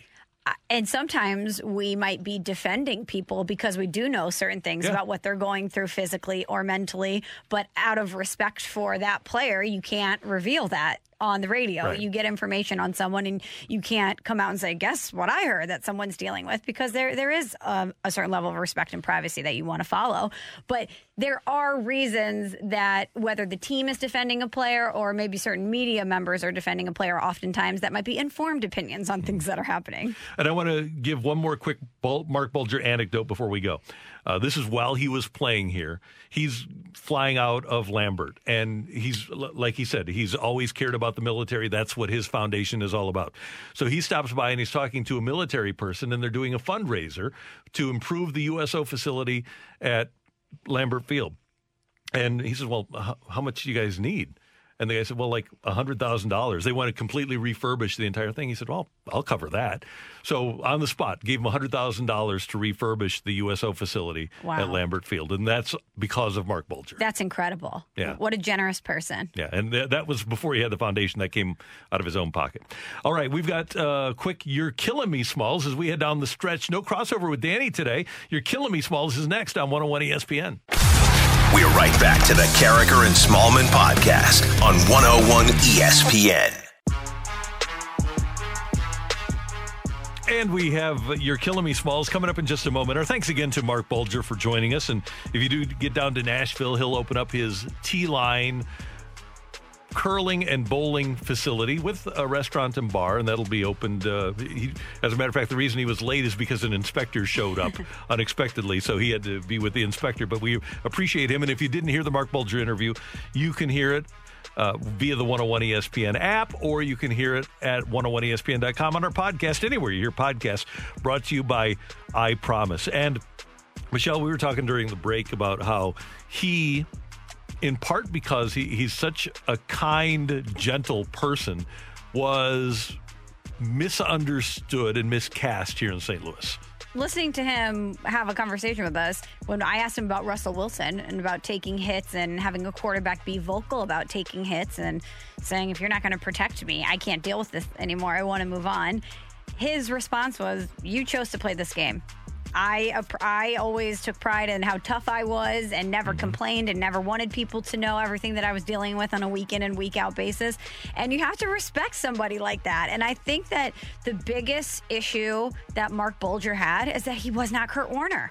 Yeah. He was just not never going to be Kurt Warner. And it, that's an sometimes follow being the guy to follow the guy is a really really tough spot. And that text came through and from the 636. Randy, didn't you have season tickets when Bulger played? Yes, I did. We did and watched how much he got hit. We felt people were unfair to him. He was a great quarterback, but he followed a fan favorite. All 100% correct. Mm-hmm. The thing was, I didn't know that he was playing with a broken leg. I didn't know that he was playing with broken ribs, and neither did his coaches, because, he, like he said, that's just it's not against the rules in the NFL. But for him, Pittsburgh kid, mm-hmm. that was against his football code. And he also said he didn't want other teams to find out Right, about yeah, it. yeah. But th- how great was that story? He very nonchalantly said he thought there was an issue with his knee. He went in, the doctor said, "No, your knee's fine, but bad news, you have four you have four breaks in your body. Prob- that's a problem." Yeah. And by the way, uh, it, it struck me as we were talking to him, and then you mentioned afterward, you, I really like him. Uh, his biggest influence as a quarterback was a guy that went to the same high school, Dan Marino. That's why I could tell. Two Pittsburgh guys. Yeah, definitely. So Central Catholic. All right, it's time for. You're killing me, Smalls. Another day, Randy, another quarterback story. One of the guys that is out there potentially on the move, Dak Prescott, has had this little bit of information leak out. You know that the Cowboys and Dak have been going back and forth for about two years now. And Dak's camp is saying that this is all about respect. His side wants a proposal monetarily, Randy, a salary proposal from the Cowboys that allegedly puts him right behind Patrick Mahomes. Jane Slater from the NFL Network was on the Dan Patrick Show yesterday and said Dak Prescott is looking to be paid right behind Patrick Mahomes, a guy who's gone to the Super Bowl two years in a row. The Cowboys feel like they've given Dak a respectable offer, but that Dak's side, aka his, his agent Todd France, feels that Dallas's cap problems with money aren't our problems. It's all about respect.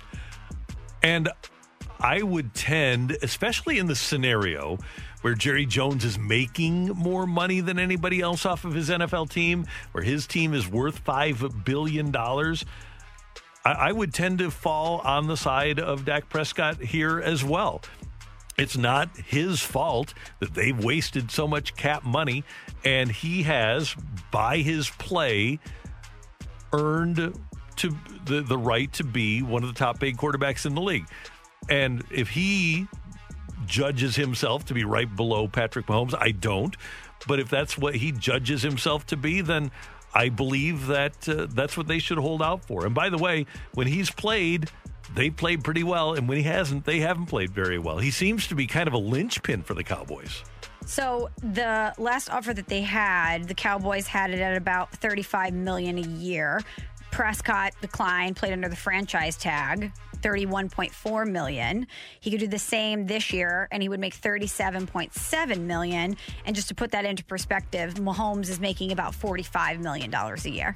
So it's relatively 10 million more per year. And I don't know if the if the Cowboys believe he's worth that. I don't know if Dak Prescott really is worthy of being the second highest paid quarterback in the league, but this is what the market dictates. This is how this works. How many quarterbacks get massive contracts that they may not 100% be worth because of the way that the market has developed and because being a franchise quarterback is the most important commodity in sports. If Kirk Cousins did the exact same thing, and he did, and he got the guaranteed money from Minnesota, Dak Prescott's contract will blow Kirk Cousins' contract out of the water. In 2019, when Dak was healthy, the Cowboys were sixth in the NFL in scoring. This past season, when he got hurt in the fifth game, they were first in the league in scoring. They finished 17th in the league in scoring. So that would lead me to believe that they probably finished somewhere in the 20s in scoring without Dak Prescott. They need him more than he needs them. He's in a pretty good spot. Yeah. You're killing me, Smalls. I also love how I love when athletes or agents say it's all about respect. but the but the respect you're asking for is in the form of money. Yeah. so so you no, it's not about respect. It's about money. Well, that's how you respect me is with, Yeah, sure. with money. The, we want to be respected almost as much as Patrick Mahomes is respected by Kansas City. That's right. But more than Russell Wilson and Aaron Rodgers are respected by their teams. But can you?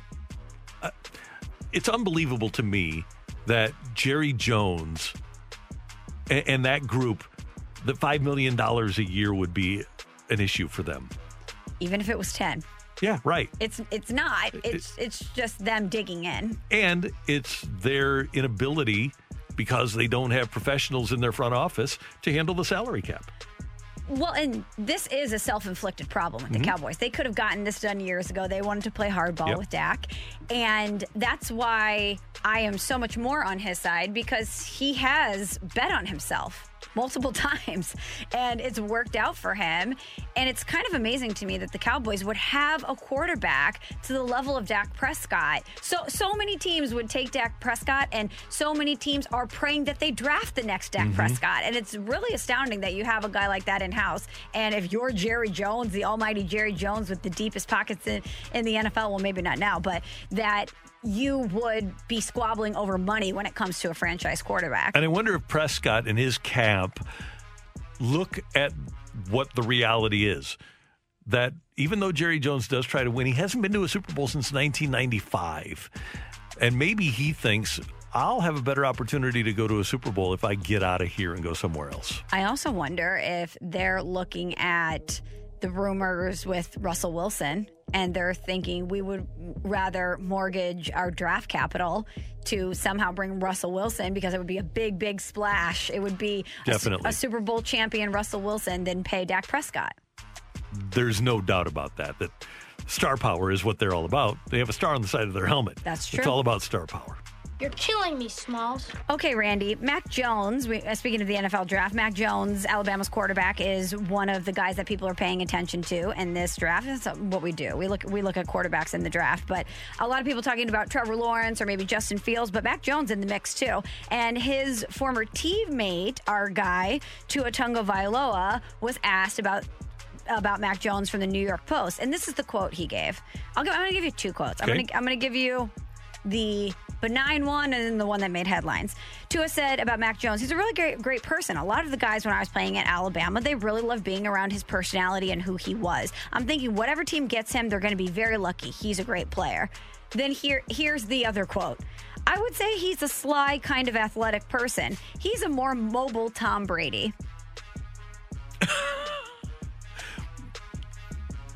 That's an interesting comment. And I know that Tua, because when you put the, both of those quotes together, he's just trying to hype up his, his teammate. He's Yeah, trying to right. hype up Mac Jones. He's doing what he can, um, and I'm I'm sure he's genuine in everything he say. But when you put his name in the same sentence as Next to Tom, Tom Brady, Brady. it's never going to work out well. It's never going to work out well. Instead of then just having you give a ringing endorsement for Mac Jones Right. as to what type of a player he is and what type of a teammate he's going to be, now everyone's going to denigrate him in some way and say, no way, he's not ever going to be Tom Brady. He's not going to look like Tom Brady. So while his intentions were great, I. They're putting some pressure on him. Tua might have put a little bit too much pressure on old Mac Jones. By the way, here's a fun fact with Tua. Remember the tank for Tua, and he did get taken it with yes, the fifth pick in the draft. Of course, I remember. Tua, in his last year at Alabama, nine games, 71.4% completion rate, 2,800 yards, 33 touchdowns, three interceptions, 71.4, 2,800, 33 and three. Mac Jones, in his last game, Mhm. 13 games, four games more, 77.4, 6% higher completion rate, 4,500 yards, which is uh, about 80 more per game, 41 touchdowns versus 33, four interceptions versus three. Mac Jones, and by the way, Tua had four future first round draft choices during his season. Mac Jones had one with DeVonta Smith because Waddle was out. Mac Jones had a better last year at Alabama than Tua did. Well, that Steve Sarkisian offense was throwing up some big numbers. Yep, big time. You're killing me, Smalls. All right, Randy, finally, we had talked about Alex Smith and how he did the interview with, with GQ, and he talked about how he wasn't, he didn't feel like he was wanted in Washington. Mhm. No one expected him to come back, and when he did, he didn't feel like they were really appreciative. Well, um, Kim Jones is reporting that the Washington football team is expected to part ways with Alex Mix- Smith in the coming days. He said he still wants to play. He's 36 years old, and it'll be interesting to see what the market is for Alex Smith because even though he he did perform well this past season, I don't know how many teams are really going to feel comfortable taking a flyer on him based on the injury. And the fact that he's 36 years old. Exactly. It'd be different if he was 26 and coming back from the injury. Yeah, I can't imagine that there's going to be much of a market, especially because since he's been pretty insistent that he wants to start. So it's, but it's one of the great stories in NFL history Of that, course. that he came back. And it's kind of a shame that they don't want to bring him back because he probably provides them their best opportunity to win games in 2021. But what about Taylor Heinicke, Randy? Caw. Yeah, that's true. That's a good point. Thanks, Michelle. You got it, Randy. And thanks to you for tuning in. A great job today by our producer engineer, Emily Butcher. Thank you, ma'am. Thank you. And uh, Danny Mack, he's doing the Cardinal game today, so his show is going to be live on tape coming up here on 101 ESPN. And we appreciate appreciate you tuning in, texting in, and being a part of the show. For all of us, until tomorrow morning at 7, have a great day, St. Louis. You've been listening to the Karraker and Smallman podcast, powered by I Promise. Whether in person or remote, open communication with your doctor is key to managing any condition, including heart failure. How have you been feeling? Um, I'm okay. Both are great options to continue having open conversations with your doctor about how you're feeling. I've had less energy. And when you speak openly with your doctor, they're better equipped to help. Visit heartfailuretalks.com to learn more. Grab a 30-day free trial of Live by Live Plus, and you'll get unlimited skips, commercial-free music, and all of the podcasts and live streaming events you can handle. Visit livexlive.com slash podcast one to learn more and start your free trial.